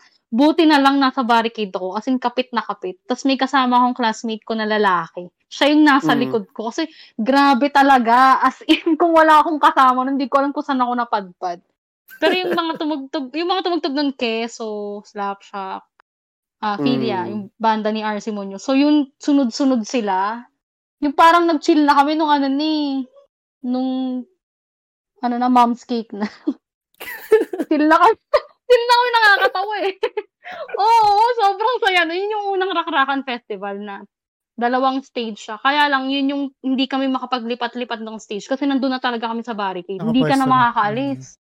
Pag umalis ka, wala na. Hindi na nga rin kami nakapag-CR nun eh. Talagang tayo. Pag pumunta kang Rakrakan, talaga kailangan mo ng schedule eh. Kailangan mo maayos yung schedule nun. Kasi, lalo na kung palipat-lipat ka talaga, kailangan may list ka para hindi mo malimutan. Yung kung sino yung sunod. Kung saan mo gustong yung mga... yung mga sumunod na Rakrakan Fest kasi, sobrang dami ng stage. Tapos, yung unang-una kasi 2 lang. Yung mga sumunod na, ang dami na eh. So, ayun. Kaya, yung madaming stage na yon, yung maalikabok, medyo maluwag yung venue kasi, di ba, ang dami nilang stage. Tapos, kaya lang yung hindi lang maganda doon talaga yung mabuhangin na may alikabok. Ang pinaka nagustuhan ko nag-perform doon, yung Tanya Markova. Enjoy ko sila. Maganda rin yung performance nila. Ano bang minention ko kayo ng banda? Mom's Cake? Mom's Cake ba yun? Or Tanya Markova? Tanya Markova. Pero, sila ba yung yung Mom's Cake ba yung naka-diaper? Oo, Mom's Cake. Ayun, sila nga yung unang Rakrakan Fest na. Yun nga, tontuwa kami. Napanood namin. So, yun. Adiyo. Sa Tanya Markova kasi medyo heavy din sila pagdating sa live eh. Kaya... Oo, maganda sila tumugtog. Tsaka hindi nawawala yung yung mga costume nila. Yung face paint. Sila Iwa Motors. Kasama yun sa gig nila eh. Oo, sila Iwa Motors. Kasama yun sa gig nila lagi. Ang hindi ko pa napupuntahan na gig na gusto kong mapuntahan, Franco pati Giniling. As in legit, gusto ko sila mapuntahan. Uy, Franco, napanood ko siya dito sa munisipyo sa amin. In-invite ni Mayor. Uy, fairness Mayor nyo ha? Uy, promise! In-invite niya Franco. Tapos nakita ko siya ng live. Sobrang lapit lang. Yun, yung mga panahon na yun, hindi pa uso yung mga digicam, cellphone. Wala. Doon kami, mga estudyante pa kami noon. Tapos yung kulay niya, pag natatapatan siya ng ilaw. Ginto, no? Oo, bro. Sabi ko, shucks. Sabi ko, totoo ba? Tapos nakikita ako. Yung totoo talaga, ganun yung reaction ko. Bakit parang iba? Tapos yung mga kabanda niya, pag natatapatan ng ilaw, parang, normal lang. Pag siya natatapatan ng ilaw, iba talaga. Ano to? Machete bronze ba to? Parang ganun. Parehas tayo rin ng Oo, para siyang statue. Parang, na-starstruck talaga ako nun sa Franco. Tapos, di ba may band member sila na band member din ng Urban Dub? Yun. Yung vocalist na lang. Pakal nito rin. Si Gab. Alito. Pero dati pa yun eh. Matagal na yung lineup nila na yun. Si Gab, si Bowie. Wala na si Bowie din eh. All-star yung... Nasa alam ko, in-invite sila nung mayor namin. Kasi yun eh, yung ibaboto mo yung... sa Palawan, yung Puerto Princesa sa Seven Wonders of the World. Oo. Tapos yun, parang naging, nila yung mga banda. Nag-invite sila ng mga banda, tapos doon ka magre-register sa mga laptop doon para mag-vote ka. Puro estudyante yun. Ang daming estudyante. In fairness yung mayor nyo. Shoutout sa mayor nyo. Oo, ang mga ini-invite nun, Franco, sa Sandwich. Yun nga yung mga panahon na wala pa talaga Hindi pa uso Facebook, tapos wala pa nung I see. Wala pang beat. Oo. Yun, sobrang saya nun. Pero grabe talaga ran, parehas tayo ng reaction kay Franco. Iba yung kulay niya. Amazing talaga pag natatapatan ng ilaw. Iba talaga. Ako, Beth, may isang gig ka na napuntahan na sobrang, sana andun din ako moment. Yung sa 21 Pilots. Kasi kami ni LJ, super fan kami ng 21 Pilots. As in, legit super fan kami ng 21 Pilots. And 2015 yun. Yung songs na tayo nun? Nag-work na tayo nun sa HSBC. Tapos panggabi tayo. Ay, Wait lang. Weekend ata to, weekend. Oo, weekend to. Kaya nakanood ako. Iba kasi, pero panggabi pa rin tayo. No? As in, legit, sobrang talented ni Tyler. Tyler, di ba?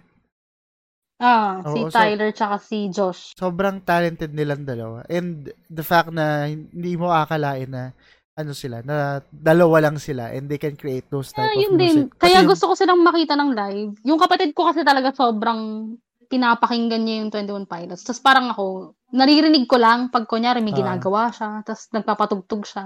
Tapos siya yung unang nakakita na magko-concert sila sa, may gig sila dyan sa Alabang Town Center. Mm-hmm. May Ayala Malls, ano sila, magtutour sila. Mm-hmm. Tapos di yun, ano, punta kami, ganyan. Nauna siya eh, medyo na-late na ako ng dating nun eh. Tapos, doon kami sa gilid lang, as in, diba, stage. Yun nga yung sinasabi ko sa inyo, parang may mga VIP access sila. Doon sila sa may loob eh. Parang may barricade din nun. Mm-hmm. Tapos doon sila sa loob. Tapos kami, doon lang kami talaga sa gilid.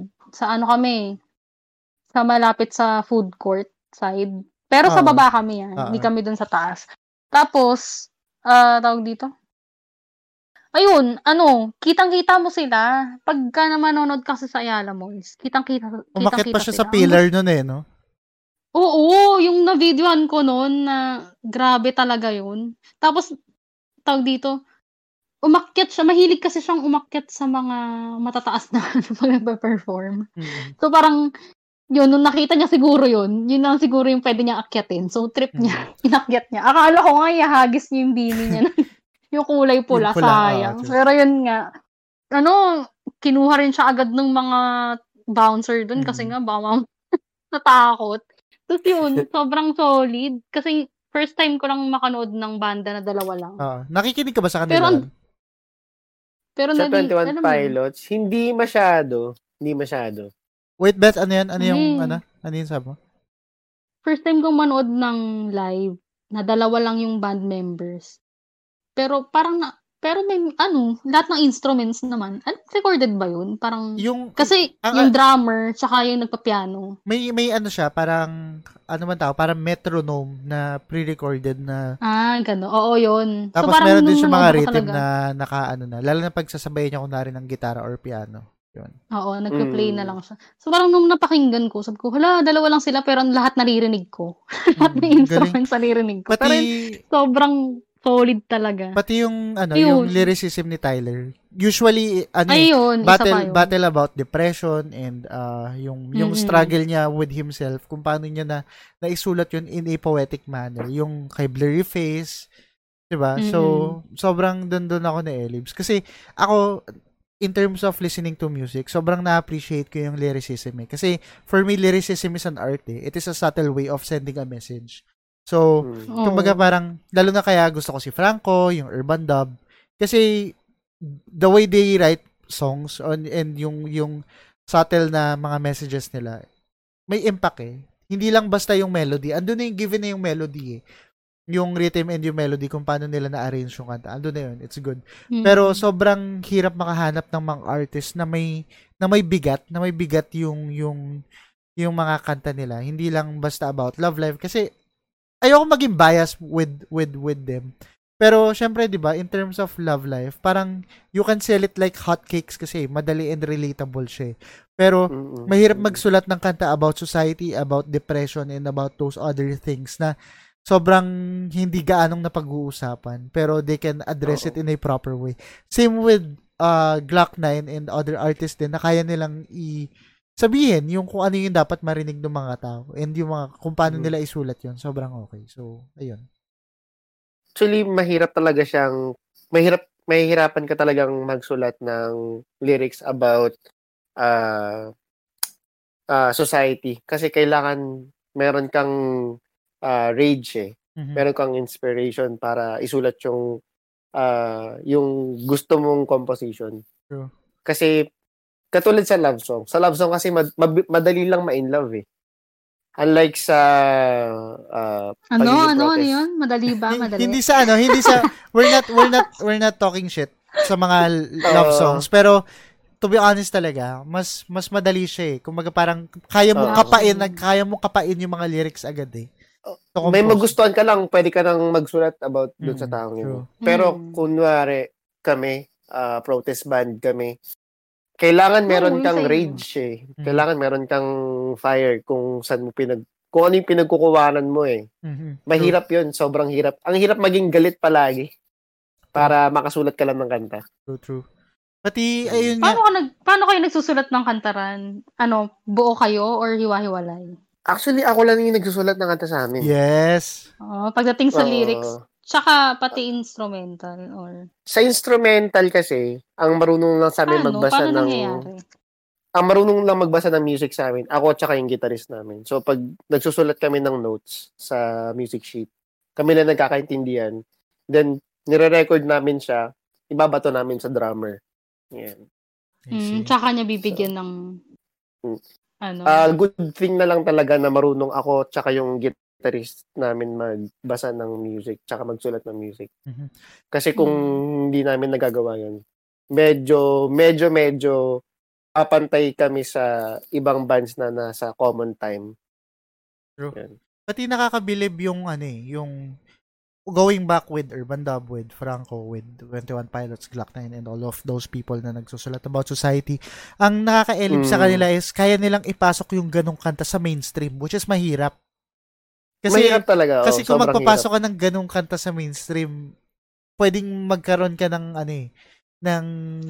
other backlash. Ng backlash siya, exactly, 'di ba? So ayun, for them to be able to execute na may pasok nila yun sa mainstream media, sobrang elibs.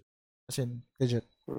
Anyway, with that, we're talking about that na. Question, is OPM dead? Sino? Ikaw, Beth, ka muna. Is OPM dead para sa'yo? Hindi. Lagi akong nasa gig. Nood ka ng Rakrakan Festival. Dun, yun talaga yung parang nagpa-realize sa akin. Yung unang Rakrakan Festival, dalawang stage. Alam ko, 100 bands lang yun eh. Tapos, ang mura lang ng ticket noon, 150 lang. Tapos parang yung 100 bands na yun, imagine mo, local scene, lahat sila. So parang, kung tatanungin mo kung wala na bang OPM, hindi eh. Kasi dun pa lang sa mismong nung nanood ako, kitang-kita ko na buhay siya. Siguro, feeling ko, kaya nasasabi nung iba na parang wala ng OPM or hindi na siya buhay. Kasi, iba na rin yung, iba yung generation, tsaka yung gusto nilang genre or iba na yung generation ngayon. Kumpara sa atin na naabutan pa natin yung mga kaset, CD burn. Yun, siguro ganun. Pero masabi ko, buhay na buhay pa siya. Ikaw rin, na bilang isang OPM musician, can you say that OPM is dead? Masasabi ko lang, ang OPM is evolving. Unlike before, di ba kasi ang OPM before, lalo nung kapanahunan nila Juan de la Cruz, more on guitars talaga, drums, tapos rock and roll. Ngayon, nasa era na tayo ng yung mga bata na mahilig sa trap music. Actually, yung OPM ngayon, nagiging trap music na eh. Sila Because, sila Nick Makino. More of sila eh, parang R&B, no? Tama ba? Magaganda naman, maganda naman din yung ginagawa nila. Kailangan lang talaga magkaroon ng balance sa music. Kasi kung pupunta ka rin sa mga gigs ngayon, puro mga bata na yun nandun eh. So, hindi natin masasabing dead.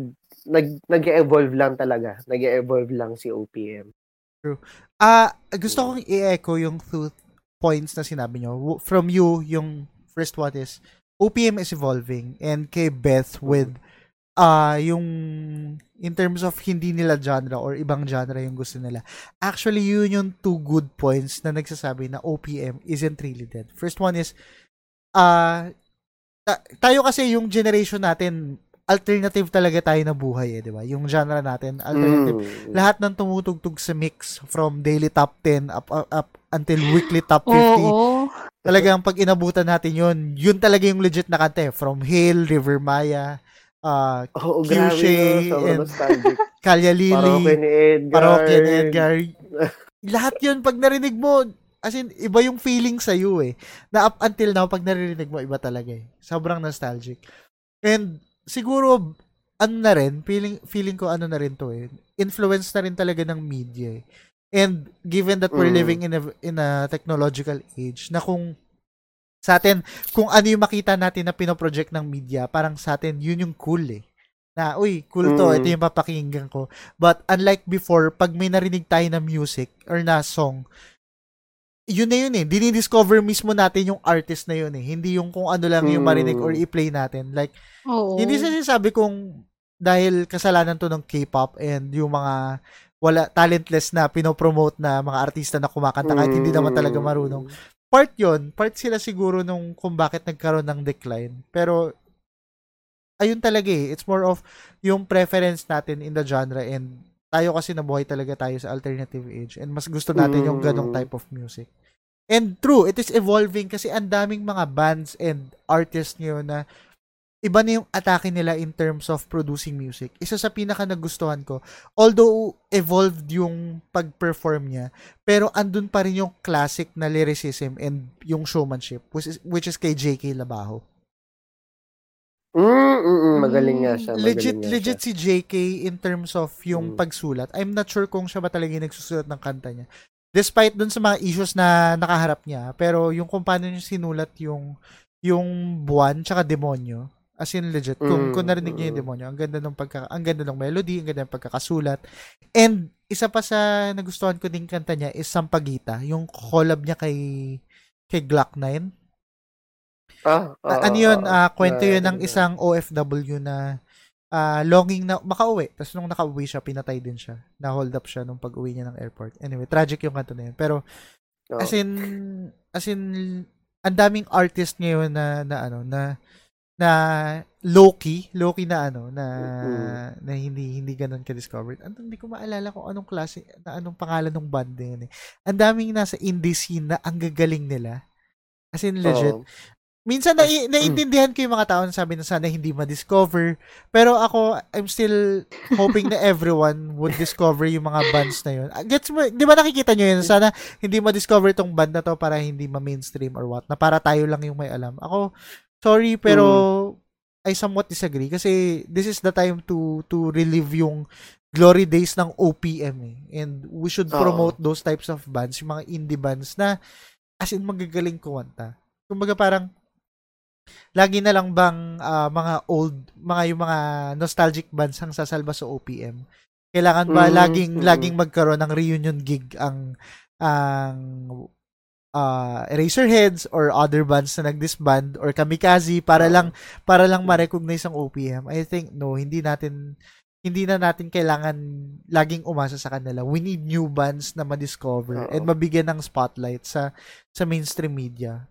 And yun nga, in terms of rap, nag-evolve din yung rap eh from the time na hambog ng Sagpro crew and gagong rapper and those types gagong rapper na parang pag sinabi mong rap, jeje siya, pero pag napakinggan mo nga with likes of Because, Just Hush, iba na eh. Diba? They can compete with the mainstream media, and that alone is good. And during the time na yung mga rap songs are about sex, money, and babes, and everything, and riches, nakakatuwa makarinig ng mga perfect lyricisms or mga great lyricisms ng mga writings ng mga rap songs. So, ayun, to answer the question, is OPM dead? It's more of, hindi talaga siya ganun ka-exposed, pero dapat ma-highlight siya because OPM is very, very much alive right now. And, basta kailangan mo lang pumunta ng gigs. Kailangan mo talagang pumunta ng gigs para makita mo kung ano yung nangyayari sa eksena. True. Pati since ako, lagi ako nasa gig, nasa eksena, nakikita ko talaga sobrang buhay. Yes. And to all, ewan ko kung may nakikinig ba sa atin na upcoming bands or everything, please huwag kayong panghinaan ng loob kapag walang pumunta sa gig nyo. Just continue on doing what you love kasi for sure, dadating sa point na marami nang nakikinig sa inyo at nakaka-recognize sa inyo. We have marami tayong mga outlets kung saan natin ma-post yung art natin or yung mga music natin, and huwag kayong panghinaan ng loob. Kaya yan. Ayun! Anyway, so we're almost at the end of this show. So, kaya pa ba? Okay pa ba kayo? Check-in lang muna. Okay pa ba kayo?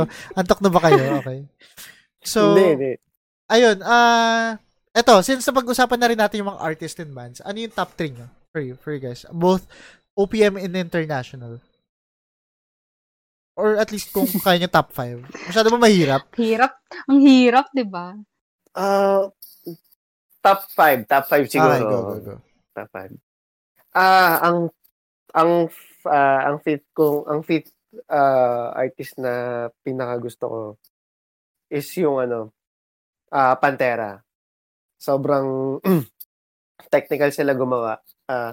To think na papatay na yung metal genre nung 90s, nabuhay pa ulit nila. Mm-hmm. So, ganun sila kagaling para sa akin. Tapos, yung top 4 ko, si Red Hot Chili Peppers. Ay, nice. Lahat sila para sa akin dun sa bandang yun, sobrang talented talaga. Tapos si top 3 ko, bassist siya sa na naging inspiration ko sa bass playing ko, si Victor Wooten. Very well known talaga siya na bassist. Parang siya yung tinuturing talaga na bass god. Mm-hmm. Kung titingnan mo sa bass world. Then, si top 2 ko, hindi siya ganun ka-technical, pero para sa akin, sobrang galing kasi napapa-headbang niya ako eh. Hmm. Si Slipknot. Okay. Slipknot talaga. Sobrang idol ko sila kasi pag nakikita ko yung gig nila, kaya nila talagang magdala ng crowd. As in, sobrang active ng crowd. Sobrang violent, aggressive ng mga tao pagdating sa mosh pit. Mm-hmm. So, gusto kong ma-experience yung mosh pit ng Slipknot. Kasi, nakaka-experience ako ng mosh pit dito. Pero para sa akin, hindi siya ganun ka-wild eh. Pero, yan. Gusto kong ma-experience yun. Tapos, yung top 1 ko, ito talaga yung reason kung bakit nandito ako sa music scene. Kung bakit ako bassist ngayon. Ang top 1 ko is si Nino Abinido ng Greyhounds. Ooh. Yung bass playing ko naka-pattern sa ginagawa niya. Hindi naman sa ginagaya ko talaga siya, pero parang 80 to 90% ng inspiration ko galing talaga kay Nino Abinido. Fairness. Mm. Sayan. So, ikaw, Beth, ano yung top 5 mo? Hirap naman din. Pero, nasabi ba ni Ren na yung local tsaka foreign? O halo-halo na yun? Pinaghalo niya na. Pwede, halo-halo. Kung gusto mong paghiwalayan, pwede din naman. Siguro ano ba? Sa foreign. Hindi lang, 4 lang ata yung sinulat ko eh.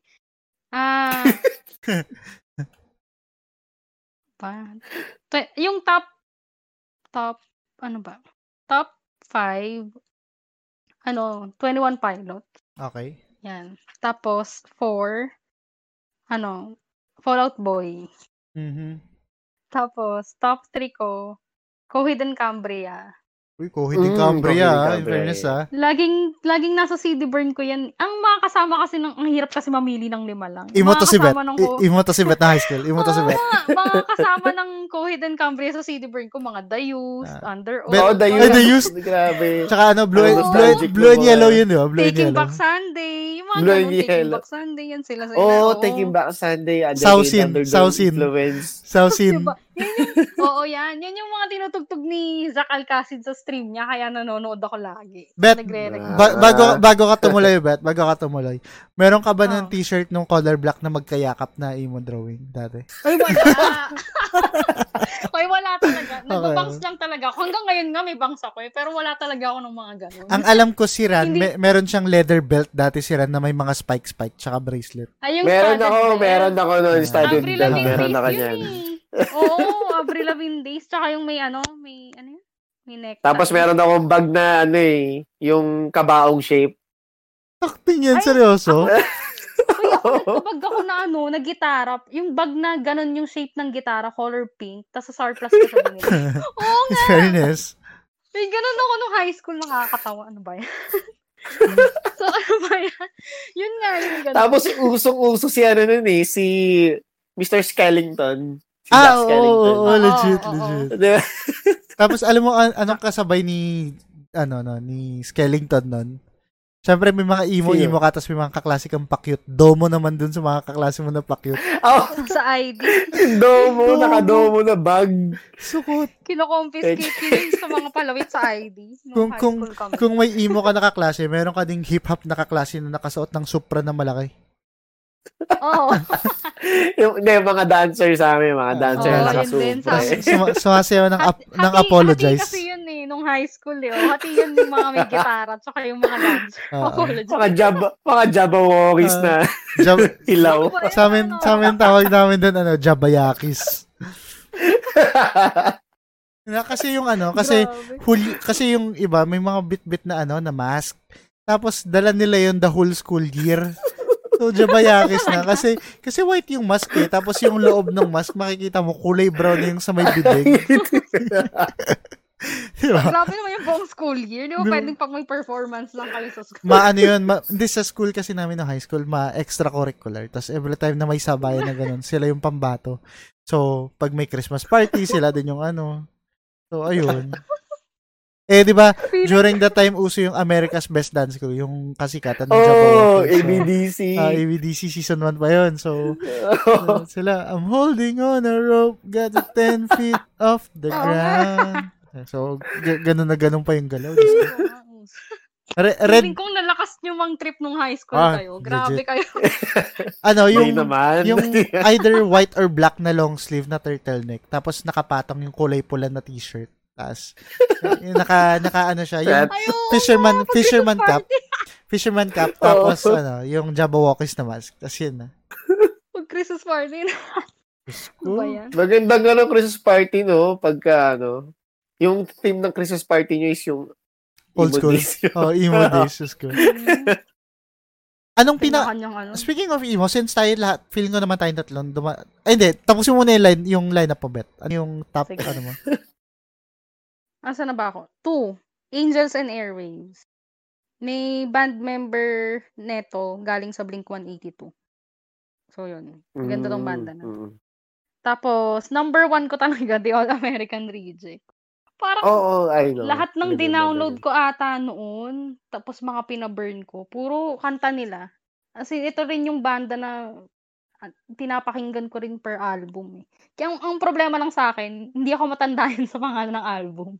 So parang yung kanta, ganun, yung the last song nila, ganyan. My Paper Heart, yan mga gusto kong kanta nila. Swing Swing, hindi ko alam. Parang sobrang lungkot na kasi nung nilabas nila yung It Ends Tonight eh. Parang nagulat na ako doon eh. Kasi parang magkaiba yun from the Swing Swing. Kasi Swing Swing yung pinakauna ko narinig sa kanila eh. Then high school ako narinig ko na may It Ends Tonight. So sabi ko, hala, bakit parang iba na yung ano. Gusto ko yung music video nun eh. I know, yung maganda rin yung music video nila ng Move Along kasi may nagsiskateboard doon. So parang wala lang yun. Basta The All-American Rejects talaga. Gusto ko talaga sila. Ayun. Sila nga yung banda na yung foreign act na gusto kong mapanood dito sa Pilipinas. Lagi ako nagtutweet kapag kami ano yung mga production. Hindi pa sila pupunta dito, di ba? Hindi pa. Talagang gusto ko talaga sila. Kaya lang ayun nga, nagka-pandemic. Baka may chance na sana eh. Kaya lang wala. Hanggang ngayon pa rin ba? Active pa rin sila? Meron silang yung basis ba nila yun? Parang pag Pink Thursday, may Throwback Thursday sila. Tapos pinapakita nila yung mga album nila dati. Alam ko, okay pa yung AAR ngayon eh. Tapos, yun lang, yung mga individual accounts nila sa Instagram yung nakikita ako. Pero, hindi ko sure kung tumutugtog pa sila na buo. Pero, kakasama pa sila eh. Okay pa sila. Okay pa sila. Ganda ng mga kanta nila. Gusto ko. Sa OPM, or sa local, sa top 3. Ay, sige, 5 na. Halo-halo na to. Ay, hindi, sige, top 3 na na. Wait, hulaan ko yung una. Aegis. Yes! Ano ba yan? Siyempre. Alam mo yan. Ano ba yan? Now, top 3, Sugar-Free. Okay. Nung nagsusulat ako nung college days ko, nagsusulat ako ng mga kanta sa Wattpad. Ang hirap kasi yung sinusulat kong kwentong barbero sa Wattpad. Ano yun, may pagka-love story kasi yun. Friendship, ganun. Tapos parang pag nakakasulat ako, nakakapag-update ako ng story kapag ka may sugar-free na kanta. So parang every chapter nung story na yun, laging may song, feeling ko musical. Parang in-incorporate ko yung kanta na to dito. Parang ganun. Kasi may ganun yung flow. So, parang sugar-free yung mga sa dati nilang album. Tapos, ayun, gusto ko siya. Top 3. Top 2, Urban Dub. Siyempre. Oo, yun. Tapos, number 1, siyempre, UDD. Hindi mawawala yan. So, going back, since, ayun nga, Beth, di ba, halos ba lahat ng gig ng UDD ng puntahan mo? May hiningi mo yung setlist o hindi naman? Hindi, parang kailan lang ako nag-start panghingi. Ah, okay. Akala ko ever since. Dati, pag nanonood ako, nung estudyante pa ako, puro mall show. Alam mo, nakakatuwa nga kasi yung mga mall dito sa South, talagang natugtugan nila. Puro Independence Day pa na. Nung nanalo ako ng meet and greet, 2013 sa SM Center Las Piñas. Mm-hmm. Yung sumunod na taon, 2014, sa SMBF Parañaque. Bago pa lang yun. Tapos nice. Independence Day din. Oo, bago pa lang yung SMBF nun, tapos nag-gig sila dun. Eh, yung mga mall gig kasi, yun yung maganda ring puntahan. Kasi, siya, up close din siya. Kumbaga, wala namang entrance yun. Nood ka lang, tapos sila, mahilig din silang, magpalapit. Minsan kasi may mga upuan. So, parang pinapala, uy, lapit kayo, parang, kasi 'di ba may mga yung songs naman nilang upbeat. So parang yung gusto nila na may nagsasayawan or talagang magkakalapit ng crowd ganun. Tapos bago pala yung 2013, nag-festival mall din sila. Tapos ang dami puro mga mall dito sa . So nung estudyante ako, puro mall show nila napapanood ko. Tapos nung nagka-work na, nanonood na ako. Noon nag-19 East na ako kasi nagigig sila. Yun yung pinakamalapit. So, yun. Masaya kasi, after ng gig nila, magsistay sila para sa mga gusto magpa-picture, magpa-autograph. Nung sadyante pa ako, masipag ako gumawa ng banner, nakakatawa nga. Nagsistapler yes. Ba ako ng mga bond paper. Oo, totoo, pinapaprint ko yun dun sa computer shop malapit. Kailan to, Beth? Anong high school ka? Hindi, college na ako nito. College ka, so mga 1983? Hoy, grabe ka! 1992 ako 28 pa lang. Okay. So parang yun nga yung tawag dito. Masipag akong gumawa ng ganun. Tapos pag manonood ako ng gig nila, magpapa-autograph ako. Nakakahiya. Pero sobrang approachable nila. Picture, autograph. Oy, to be fair with Army, mai-intimidate ka sa kanya sa umpisa. Pero sobrang bait ni Army. Oy, yung first meet and greet experience ko sa kanila, 'di ba nga meet and greet nga. So baka may gusto kang itanong, kwentuhan. Pagkapasok ko doon sa parang admin office ata 'yun eh. Nandoon kasi sila. Nandoon silang apat. Tapos lahat ng mga nanalo na sa meet and greet, sunod-sunod, pwede magpa-picture, ganyan, autograph, tapos kwentuhan bago mag-start yung set nila sa SM Center Las Piñas. Pagpasok ko, kasama ko yung kaklase ko. Kasi dalawa yung makukuha kong VIP. Pagpasok ko, dalawa kami. Natulala ako. Alam mo, nasa may lamesa sila. Tapos, parang, sila na ba to? Parang, kasi sobrang iba yung feeling pagka malapit. Uh-huh. Tapos parang, syempre sila, hi, ganyan. Tapos yun, may photographer doon. So, mandatory, kailangan siya, syempre pipicturan kayo. So, pagtas ng picturan, parang aalis na ako. Kasi nga, parang wala akong masabi. Hindi talaga ako mapagsalita. Tapos sabi nung isang band member, may question ka ba? May gusto ka bang itanong? Tapos parang sobrang na-starstruck kasi ako, wala. Pero, ang nasabi ko na lang, kasi crush ko yung bassist nila. Si Sir Paul. Yung taga Las Piñas din. Oo, yung taga dito lang din daw siya. Tapos parang sabi ko, pwede bang pahug, sir? Tapos parang, aggressive to si Beth? Oo, talaga. Parang, crush ko kasi talaga yun. Tapos parang yun, may picture kami na nakabackhug ako sa kanya. So parang yun talaga yung, antas every gig nung sila SMBF sila, may picture din ko sa 90s. Parang pag nakikita nga siguro niya ako, parang kilala niya na ako, minsan nahihiya na ako. Dapat wala na. Kasi yan.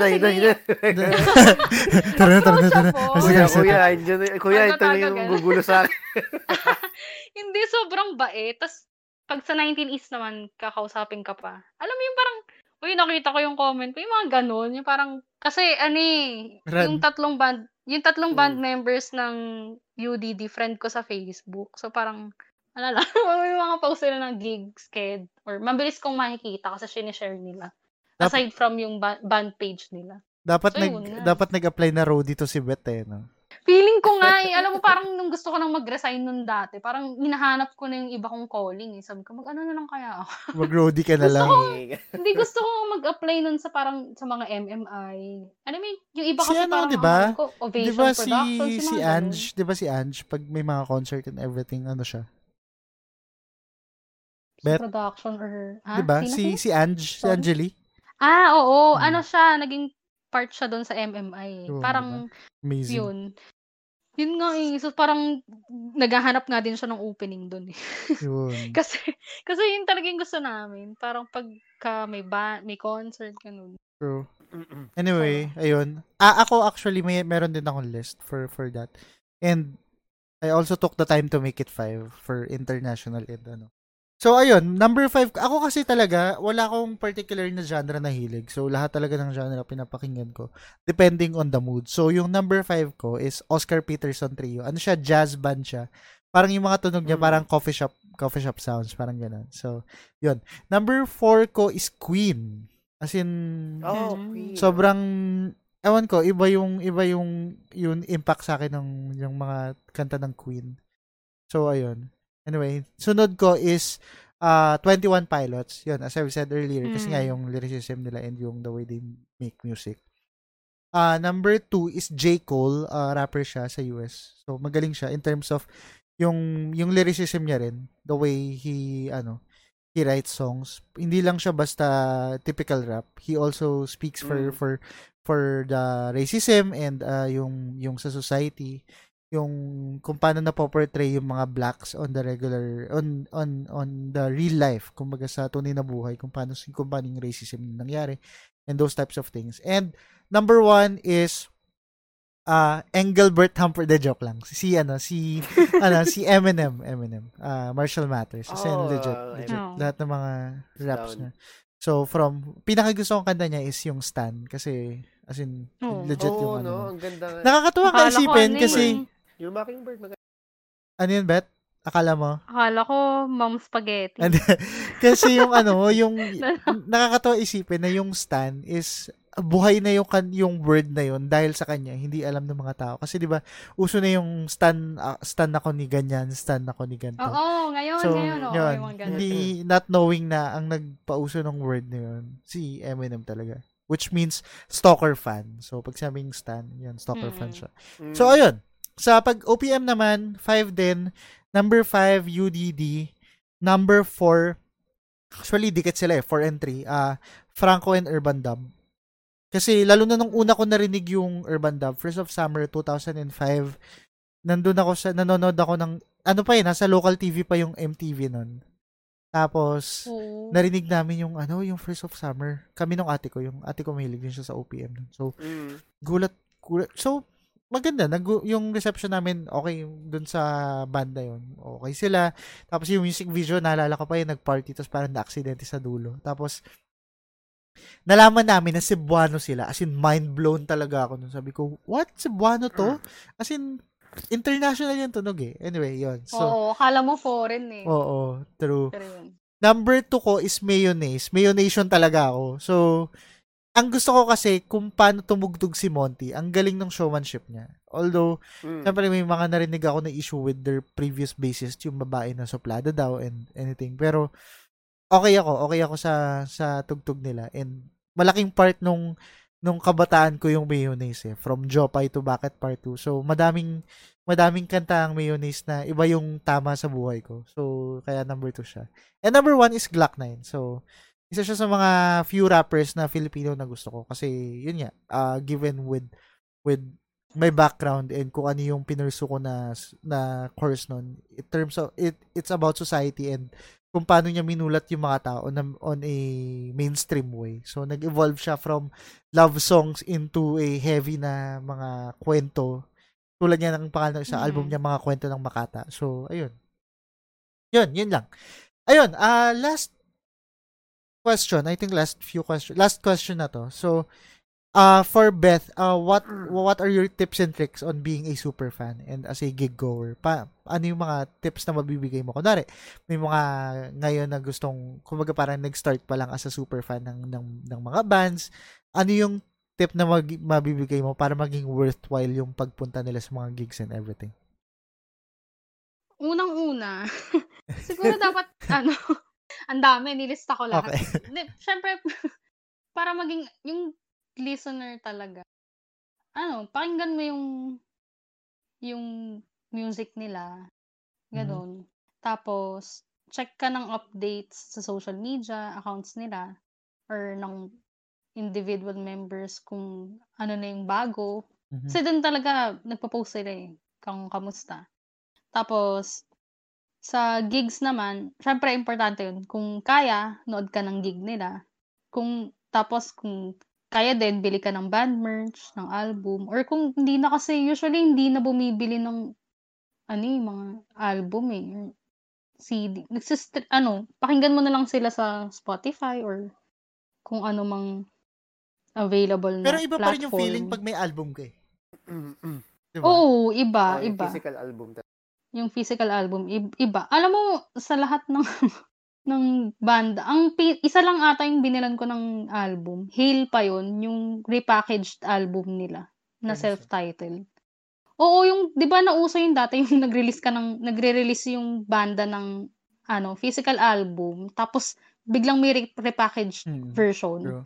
So yun, ang binili ko yung repackaged, 2 CD siya, yung isa yung, doon yung mga songs nila, yung isa naman, parang may video, okay? Pwede ka mag-video. Nandun yung music video nila. Nandun yung The Day You Said Goodnight. Ah, okay. Nandun yung music video, tapos parang may video, okay, ganun siya. So, yun nabili ko. Tapos, in fairness naman, napapirmahan ko siya kila Champ pa. Uy. Ang tagal ko siyang binili, high school ko siya binili, napapirmahan ko siya kila Champ nung, nag-work na ako sa HSBC, 2016 ata. Uy, nice. Sobrang tag. Tapos nagulat sila, sabi nila nung dala-dala ko yung album. Uy, ang tagal na nito. Kasi diba, ang dami na nilang naging album. Tapos iba na rin yung band members nila ngayon. I mean, so parang, sobrang nakakatuwa lang. Napapirmahan ko naman siya. So yun, pag may chance na pumunta ng gig, punta kayo, bili kayo ng band merch. Physical album. Oo. Para mapakita niyo yung support niya sa kanila. True. Tapos, ano pa ba? Yung, as a gig goer, siguro dapat lagi kang ready. Full charge ka, gano'n. Tapos, kagaya ko na hindi ako marunong sa location. Kunyari, nanonood ako ng gig. Yung sa 19 East nga, hindi ako marunong pumunta doon. Parang, yun na kasi yung pinakamalapit. Aside from yung na-mention ni Ran kanina na Dakwari. Sa Dakwari Beer Garden. Dito lang yun sa tapat ng South Mall. Sobrang lapit sa amin. Sarado na nga siya eh. Sarado na siya. Naging bar na ngayon.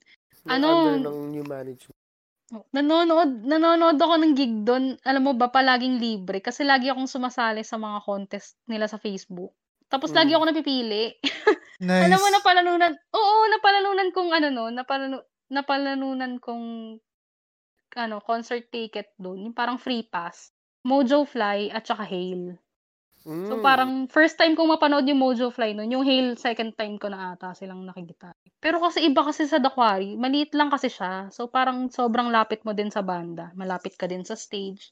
Actually, kasi maganda, para sa akin, maganda yung bar ng Dakwari kasi nung tumugtog kami doon, medyo elevated yung mataas stage, pero hindi siya ganun ka-elevated na hindi mo na kayang makasalamauha yung mga nanonood.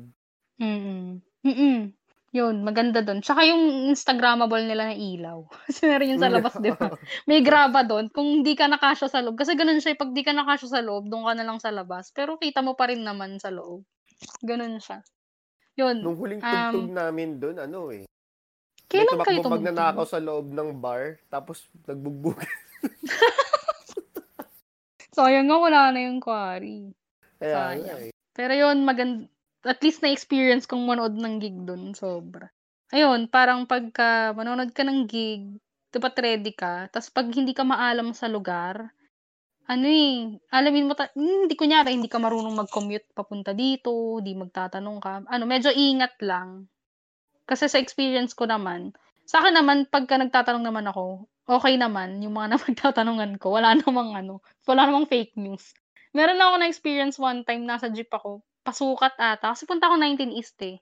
Tapos parang sinabi ko dun sa driver nung nagbayad ako na. Kasi last nanood ko ata sa 19 East, 2017. Babalik ako ng 2019. So hindi ko na alam kung paano. Tapos parang naibaan na ata yung ruta sa sukat. Parang may naiba ata dun. Hindi ko... Pero di ba kasi parang... may mga groups na nanonood ng gigs na group talaga sila. Sabay-sabay silang pupunta talaga. Merong sa pagkasa na nanonood ako sa 19 East UDD eh. Merong page, may group yung UDD. Pero hindi sila doon nagpo-post na for example, kita. Parang yun nga yung magkikita kayo doon or ano. Pero may nakilala ako na listener din ng UDD. Si Ate Princess. Yun siya yung nagturo sa akin kung paano pumunta ng 19 East sa sukat. Kasi taga doon siya. So, parang yun nga. Tapos yung nasa jeep na ako, nagbayad ako sa driver. Sabi ko, manong pakibaba na lang po ako sa 19 East. Kasi natatandaan ko nung 2017, doon kami mismo binaba yung jeep, talagang doon siya huminto sa tapat. Tapos yun pala, ngayon, ang mangyayari, magiging dalawang sakay ka na from Alabang, from Northgate. Parang sasakay ka ibababa ka lang nung sasakyan mo pasukat sa overpass, tapos tatawid ka dun. Grabe dun, ang dilim dun. Alam mo, talagang nagmamadali ako pag mababa ako dun. Sobrang tarik din niya, mataas siya eh. Tapos mahaba. Ang tatawirin mo siya. Tapos dun sa, pag nakatawid ka na sa kabila, pagbaba mo, jeep ka ulit. Yun na yung jeep na mismong magbababa sa'yo sa... doon na mismo sa tapat ng 19. Pili ko, kailangan na nating hanapan ng jowa to si Beth Nani. Nag-go. May kotse. Ang hirap eh. Ang hirap yun nga, pag hindi ako marunong. Kaya nga nung rakrakan sa Makati, inaaya ko kayo kasi hindi ako marunong pumunta doon. Parang nung time na yun, wala pang P2P eh. No? Ginagawa pala tayong grab ni Beth eh. Grabe ka naman, Beth. Hindi, ibig ko sabihin yung... hindi yung may kasabay ako, yung may kasama ako. Pero yung... mag-isa lang, yung parang, paano ba pumunta dito? Hindi ko alam dito eh. So, parang, yun yung mga struggle sa panonood ng gig. So, parang pag pupunta ka ng gig, ingat ka rin sa directions. Kasi minsan baka, mamaya yung napagtatanungan mo, iba na sa pala. Iba ka na pala napupunta. Lalo na pag di ka taga doon. Mm-hmm. Tapos, tapos pag tawag dito, yung gusto mong mag-approach sa mga band members, before or after gig, may iba kasi na listener na mahihain. Lalo na pag first time mong manood ng gig nila. Sobrang, yung titignan mo na lang sila, dumadaan sa harap mo, wala ka nang nasabi. Alam mo yung ganun, pero yung pag manonood ka pag nakita ko to, ganito. Pero pag nakita mo sila, wala na, natameme ka na. So parang, siguro ang advice ko lang, kasi sobrang dami na ng gig na pinanood ko. Parang, yun na kasi yung chance na makausap mo sila. Kung feeling mo, ma-approach mo sila. Pero meron kasing mga pagkakataon na, tsyempohan mo syempre. Kasi, lalo na pag magsa-start pa lang yung set nila. May kanya-kanyang personal time kasi itong mga bands. So, dapat nire-respect din natin siya. Ako, as a gig-goer, parang ina-approach ko sila kung feeling ko, pwede na. Or kung wala na silang gagawin. Or, most of the time, after gig na. Tapos na yung set nila. Doon na lang sila, makikita mo, nandun na lang sila, ganun. Ayun, feeling ko yun yung perfect time na i-approach sila. Or minsan naman, pag nakikita ko sila, minsan kasi, nung kick-off party ng HSBC, kasi in-invite din natin UDD nun. Parang soap dish nung natugtog nun time na yun. Tapos nakita ko yung basis nila nanonood, si Sir Paul. Siguro kasi magsiset up sila after nung soap dish. Tapos yung nakausap mo, Sir Paul, sagulat siya, sabi niya, uy, dito ka nag-over. Siya na naman. No? Parang sabi niya, dito ka nag-work. Tapos parang, ihilang ako ha. So, nagtago. So, parang, kung gusto mong mag-approach ng band members, papakiramdaman mo rin kung pwede na. Yun, lagi mong i-respect yung personal time nila. Kasi minsan, meron din silang mga iniisip pa kasi syempre tutugtog sila eh. So yun, dapat i-consider. I think, Beth, that goes hand in hand with with your other tip eh, na pumunta ka sa mga gigs. Kasi I think yung ganyang skill on how to approach, you would develop that over time eh. Kasi pag syempre malalaman mo yung ugali ng mga musicians or ng mga artists over time, every time na pumupunta ka sa gig. Kasi malalaman mo kung ano yung kumpanya ugali nila after nila tumugtog or prior. So, over time, makakapa mo na, uy, pwede ko siyang ma-approach bago mag-start or after mag-start. And, yun nga, you need an experience by going into gigs to know kung kailan. So, I guess, yeah, that's right. So, that's a great tip. Meron nga akong na-experience, yung sa 19 East, Terno Night yun. So, parang, ang mga banda nun, Giniling Festival, UDD. Gusto kong magpa-picture kay Sir JJ, yung vocalist nila. Kaso may kausap siya nung time na yun. Tapos yung kasama ko, siya kasi yung magpipicture, parang sabi niya, okay lang yan. Tapos parang... Pag-tripan ka lang nun ni Jeje pag magpapicture. Pero hindi. Nagpapicture promise. Ako sobrang... Matrip ba yan? Matrip siya rin? Matrip siya kasi nung nagpapicture yung tropa ko din sa kanya, pinag-tripan niya rin. Nung nagpapicture yun na sa kanya, pinag-tripan niya rin. Siguro depende sa ano. Pero yun, tapos yung nakausap ko si Sir Bombi, kinakwento ko sa'yo, Ran. Sabi mo kasi, hindi ka makakapunta nun kasi magpapatato ka. Eh, di ba, nakausap natin siya dun sa page niya. Oo. Yung nakakomentan natin. Tapos parang nung sinabi ko, sir, tapos parang sabi niya sa akin, uy, ikaw ba yun? Kasi parang na-mention ko, wala yung kaibigan ko eh, nagpatato eh. Tapos parang yung kausap sa Facebook. Tapos parang naalala niya. Sabi niya, uy, kayo ba yun? Nasaan yung friend mo? Tapos parang sabi ko, kapatato daw siya ngayon eh. Tapos parang sabi niya, ako nga nagpatato din eh. Yung pinakita niya yung tattoo niya, yung sa comics niya. Ayun, sa braso niya. Katuwa nga. Tapos parang yun. Wala ka kasi noon, nininjan mo na naman ako. Ang laki pa naman ang boss nun. Uy, kaya pala yun. Nakasama niyo ba sila sa gig? Nakasama naman na ba? Nakasama ko na sa gig yun, mga yan. Masaya. Sobrang nakakatuwa. So yun, parang... Buti hindi ka pinakanta ng Burgis? Di. Siling ginili. Pero yun, masaya. Yun, pagka manonood ka ng gig. Pero lagi mo rin iisipin, syempre, lalo na pag babae, yung safety mo. Imagine mo, nanonood ako ng gig, no? Yung kasama ko kasi taga-sukat lang. So, maghihiwalay kami mga 2 a.m. na. Tapos na yung gig sa 19 is, alis na kami, 2 a.m. Oh. Tapos nasakay ako mag-isa lang paalabang. Sobrang late yung mga kasabay ko yung mga kasabay ko sa jeep, yung mga may mga manok, yung mga gano'n. Yung may mga manok, yung mga kasabay ko. Bet, tandaan mo, Bet, kapag ang nasakyan mo, puno na ng gulay, mali na yung jeep na nasakyan mo. Ay, iba na ba yun? Delivery na yun. Delivery na yun. Mga mamamalengke na kasi mga ganong oras. Mga nakakasabay ko. Diba may palengke dun sa Star Mo? Ayun. Actually, isa palang ko. Sana with the OPM scene. Yun nga, with 19 East, 12 Monkeys and everything. Sana agahan nila yung gig para makapunta yung mga tao. Sa gigs, kid? Na ano ba yun? Na-address ba yun? Na-address ba yung issue na yun? Hindi ko kasi alam eh. Minsan kasi yung ibang bands galing pa ng Quezon City. Depende sa location. Layo talaga. Ayun, okay. So, parang, in fairness naman dun sa mga banda, talagang tinatry nila maging punctual pag sinabing ganitong oras. Aga ng soundcheck. Kaya kami, pagka meron kaming gig sa betting bukas, binubuk talaga namin yung araw namin na yun. Buong araw. Itong araw na para sa gig na. Nice. Para 2 hours before or 1 hour before na. Wait, Ren. Actually, yan yung itatanong ko sa'yo eh. So, since, yun nga, with there are lots of bands na nagka-come and go or may mga bagong banda na dumadating, what are your tips for starting as well as maintaining a band?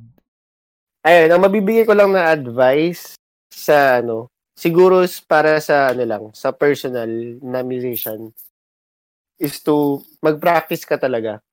Kailangan mo talaga mag-practice para ma-enhance mo yung skills mo. At the same time, pag na-enhance mo yung skill mo, magkakaroon ka ng showmanship eh. Kasi iba yung may skills ka sa instrument, iba yung showmanship.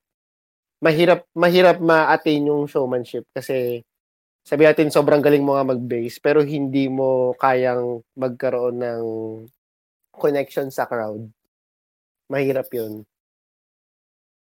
Tapos, para sa band naman, tsambahan kasi eh. Tsambahan siya eh. Hindi siya yung parang makukuha mo siya overnight, hindi. Kasi mahirap makakilala ng tao na merong same passion katulad sa'yo.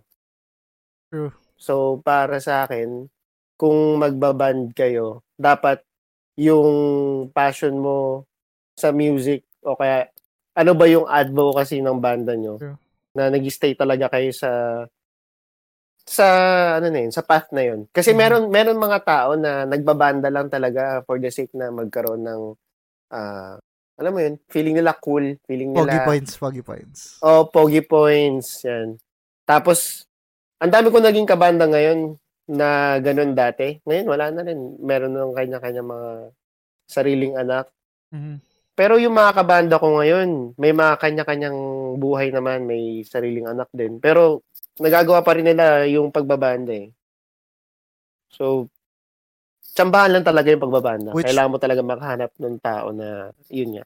Which so, shows passion, di ba? Merong same passion katulad nung sa'yo. Mm, true. I agree. And yun nga, ang hirap kasi talagang makahanap nung yung doing it really for the art, for the culture, and for the passion. Rather than for those people na they're choosing to live the band life just to earn money, get fame, and glory. Ando naman yun. Gets naman. Ando naman talaga yun.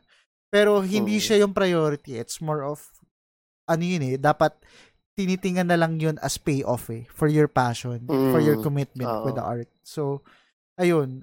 I agree. I totally agree with you. And syempre, skill is nothing without passion or commitment with the art that you're doing, and it shows sa maraming banda na nakikita mo na bigla nagdi-disband for them to earn higher profits or money. So nakakalungkot isipin kasi lagi siyang masasama sa what could have been or what if na nagstay tong banda na to and nagstick sila with their collaboration as a unit, iba eh. So ayun, nakakalungkot isipin na may mga ganun, pero at the end of the day, people are doing it for as a career to earn and to gain money. And saludo sa mga katulad nyo na you're doing it for passion, and and that's what keeps OPM and this music industry alive. For those musicians na doing it kahit minsan walang nakikinig or parang feeling nila walang nakikinig, but they keep on doing that for passion, and yung grind is andun. Sobrang laking bagay nun for the industry. Yeah, tama yan. Ayun, tsaka yun nga, hindi mo nga siya makakuha overnight. Meron nga kaming time na na tumugtog kami na last band. As in, ang nanonood na lang sa amin is yung mga waiter. Kasi wala na talaga. So, yun. Meron talagang times na akala nyo mapanghihinaan talaga kayo ng loob. Kasi, yun nga, akala nyo walang kwenta yung ginagawa nyo. And all. Pero, madami, may mga times din talaga na may ang daming nanonood sa amin, may mga times din talaga na walang nanonood sa amin. Pero tuloy lang. As in, kung ano yung gusto mong iparating sa tao, gawin nyo lang. Hindi nyo naman ginagawa yung music nyo para sa kanila. Ginagawa nyo yun kasi gusto nyo. True. Yan. True. Ganda naman ng message ni Rami. Iba ka talaga para sa musician. Alam mo, si Rami. Celeb. Celeb. Pogi. Ano tayo dito? Namimigay ng ticket yan ng Slipknot eh. Totoo ba? Oo nga eh. Hanggang tapos, ngayon, actually. Alam mo, Ran, ang nakakatawa nun. Di ba, nag-share kayo ng yung mechanics nyo, di ba, naka-video yun, tapos share nyo sa page nyo. Yung friend ko, nagulat ako, nilike niya yung video nyo. Sabi ko, nakikinig pa ng Killshot Order to. Tapos yun, kasi tas namimigay sila Ran nun ng Slipknot na ticket.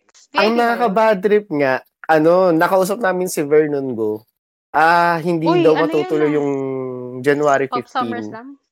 Oo, hindi daw matutuloy yung gig ng Slipknot sa January 15. Mamumove daw talaga. Dahil sa pandemic. Oo, syempre wala pang Lalo na may bagong. Saka ang dami nagbalit. Ang dami nagbalik ng ticket ng Slipknot. So, kami nagpa-refund ba sila? Nagpa-refund? Oo. Kami, standby pa rin kami. Kasi gagawin namin yung raffle, 1 week before ng gig. Kasi ayaw namin... wala pang nanalo. Oo, kasi ayaw namin ibigay yung ticket sa yung pag binigay namin, ibibenta nyo. Easy money, easy money. Gusto namin makasama yung taong mananalo sa gig kasi manonood din. Oo, manonood din kami. Sayang, sasali pa naman ako para manalo, tapos bibenta ko. Millionaire mind. Ayun. Ang daming ganun at nakaka-bad trip nga na ang daming gumagawa ng daming account para makasali lang sa raffle. Oo, kasi diba yung sa mechanics nyo. Wala lang, sobrang ano ba naman itong mga to? Wala ka na nga gagawin, mag-share ka lang Oo. Mandudugas ka pa. Nakalimutan kong i-mention sa mga tips din. Sa mga gustong manood ng gig pero estudyante pa kayo, yung wala kayong pang door charge. Mangupit kayo, ganun. Joke lang. Joke lang. Benta niyo yung electric fan sa bahay. Parang iba na yun. Parang giyan na yun. Iba na ba yun? Magulat yung nanay mo, wala na yung refrigerator yun. Naktasan yung doorknob natin. Nagbibenta ng gamit. Pati walis tambong. Nagbibenta ng gamit sa bahay. Hindi. Ano ba yung sasabihin ko? Grabe naman ito mga to. Yun nga. Sumali kayo ng mga contest nila sa mga social media accounts nila. Kasi nandun din yung mga meet and greet. Doon ako nabukay yung college ako. Oo, promise. Meet and greet, mall show. Lagi namang free yun. Pero yung bonus kasi nun yung meet and greet. Yung makakasama mo sila sa sa admin room ng mall, ganyan, makakausap mo sila, may picture taking kayo, blah, blah, blah. Tapos, pagka, pagka working na kayo, yun, nood na kayo ng mga bar gigs. Pero yun nga, lagi kong uulitin, yung safety nyo, lalo na pag wala kayong kasama or pag puro babae kayo. Yun. Lagi nyo iisipin yun. Imbis na ipang TikTok kasi, nyo, magsali kayo raffle. Kung TikTok. Meron akong friend na lalaki yun, tapos, parang, nanood siya ng gig bar sa Makati. Tapos, nanakawan ata siya. Ang daming ganyan moment sa amin. Uy, medyo burgis kasi yun. So, parang feeling ko, hindi to sanay sa mga hindi to sanay sa ganitong, sa mga gigs. Oo, yung mga ganon. Ang daming dumudukot kaya. Crush niya si Kat Taylor, yung banda ni, kaya yun, Dan. Nakakasama din namin sa recording sila. Kaya siya nanood ng gig, crush na kasi yun. Tapos gusto niya rin yung tugtugan nun. Tapos yun, siya yung, nanakawan siya. Taxi na siya pa uwi. Kasi hindi niya rin alam paano mag-commute hindi niya rin, yung parang first time niya lang din dun sa lugar. Tapos kinuwento niya sa akin. Sabi ko, grabe naman yung nangyari sa'yo. Doon mismo sa bar. Madami talagang tips na kailangang gawin sa mga ganyan. True. Dapat maingat ka. Hindi ka marunong ayun. Mag-isa lang din kasi siya. Pero lalaki na yun. What more pa kaya pag babae. True. Diyos ko. So, ingat. At saka, may napapansin ako sa mga gigs minsan na pagka nag-islam kasama yung mga babae, may mga nanghihipo Parang, ganun ba kayo katingin? Hindi nakakatuwa kasi, hindi nakakatuwa yung ganun.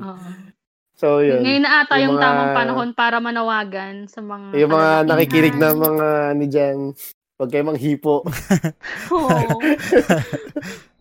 Huwag kayong mag-take advantage sa mga babaeng gustong manood ng gig. Kasi gusto niya lang din naman ng... Mag-enjoy, true. Mag-enjoy. So, huwag niya naman silang pagsamantalahan. Ran, pag nagka-jowa si Beth, hati tayo. Sagot natin yung 1980. East na first date niya. pero may isang condition. Pwede. May isang condition, Bet. May isang condition. Ano? Mag-me and my jowa kayo na video na TikTok. Ibigyan kita ng Bet. Ibigyan kita ng exclusive, backstage pass sa Killshot Order. Sa Lucena. Malaking stage. Nakakainis. Basta, Bet, mag-me and my jowa kayo. Me and my jowa. Nanood kami. Kakainis. Maganda yung yung sa Harley Quinn tsaka Joker. Maganda din yung Bet. Harley Quinn ng galawan. Oo, nakita ko yun. Ano ba yan? Kailangan mo nung yung silver ng honey. Oo, hindi Choco Crunchies. Choco Crunchies. Nakakainis. Wala. So, ayun. And that's it. So, tapos na yung episode natin. Sobrang ikli lang. Okay. 2 hours and 25 minutes tayo natapos ngayon. Tapos na yun. Grabe naman. Yun. Bilis. Guys, before we end, do you guys have anything to promote or what are your social media page or profile so we can follow you? Wow, bro. Siran. Sa akin, may mga upcoming songs pa lang kami. Pero since pandemic, hindi pa kami makapag-start ulit ng recording ng Vox. Pero meron kami upcoming songs. Tapos matatapos na rin yung album namin. Ayun. Tapos yan, palike ng Facebook at saka ng Instagram page namin. Killshot Order PH. Okay. Ikaw, Beth, promote mo yung Wattpad mo and ano yung Instagram mo and Facebook. So, sa mga listeners natin, naghahanap ng me and my jowa dyan. Nandiyan si Beth. Go, Beth. 0926. Yung may number. Wait lang. Baka Gcash yung hingin. Wag yung number. Gcash. Gcash na lang. Facebook. Iba pala. No? Facebook, Instagram, and Wattpad. Instagram, Wattpad. Elisa Chico. Okay. Yeah. Tapos sa Facebook, Elizabeth Siachico. Yes! Yun. So, let's make a pact. More of commitment namin ni Ran. Pag nagka-jowa ka, sagot namin yung first date niya sa... Grabe talaga! Grabe, seryoso kayo dyan, ha? Band of your choosing. Oo, legit. Oo, Beth. Ako pa ba? Mahina. Si Ran nga, bumili nga ng Eraserheads collection ng wala lang. Oy! Di ba? What more pa sabihin? Gusto ko bawiin yun eh. Yung mga ang hirap hanapin, nabibili niya pa. True. Sa Cebu pagaling. Oo. Iba, doon pagaling. Muntik pa siya mabogus nung pinsan ba yun ni Richard? Pinsan ni Richard. Uy, pero in fairness kay Richard, nagsorry sa akin. Yeah. Mabogus. Sobrang natuwa naman ako sa akin. The commitment. Umaga pa yun, kukontratahin pa tayo lahat para kumanta dun sa grabe office. Yun, no? Oh, uy! Yan, iba ka rin. Yeah. Nagulat ako hindi Eraserheads yung top 5 mo eh. Oo nga. Bakit? Anyway, para sa mga listeners natin, ayoko na magbigay ng context. Siguro, si Ran ang bahala doon. Pero, ayun, it's a fun experience na nanligaw si Ran sa office while singing with a smile ng E-Heads. Anyway. May roses? May roses ba yun? Meron. Parang debuti. Isa pa tayo nun eh. Wala kasi ako. Wala pa ako sa floor. The bold. Wala pa ako sa floor nun. Hindi ko alam yun pero nabalitaan ko yun. Yun. Aga kasi nun. Aga nun. Puwet na puwet kami nun. Mapaano eh. Night shift or madaling araw eh. Nagpaplano pa. Yun.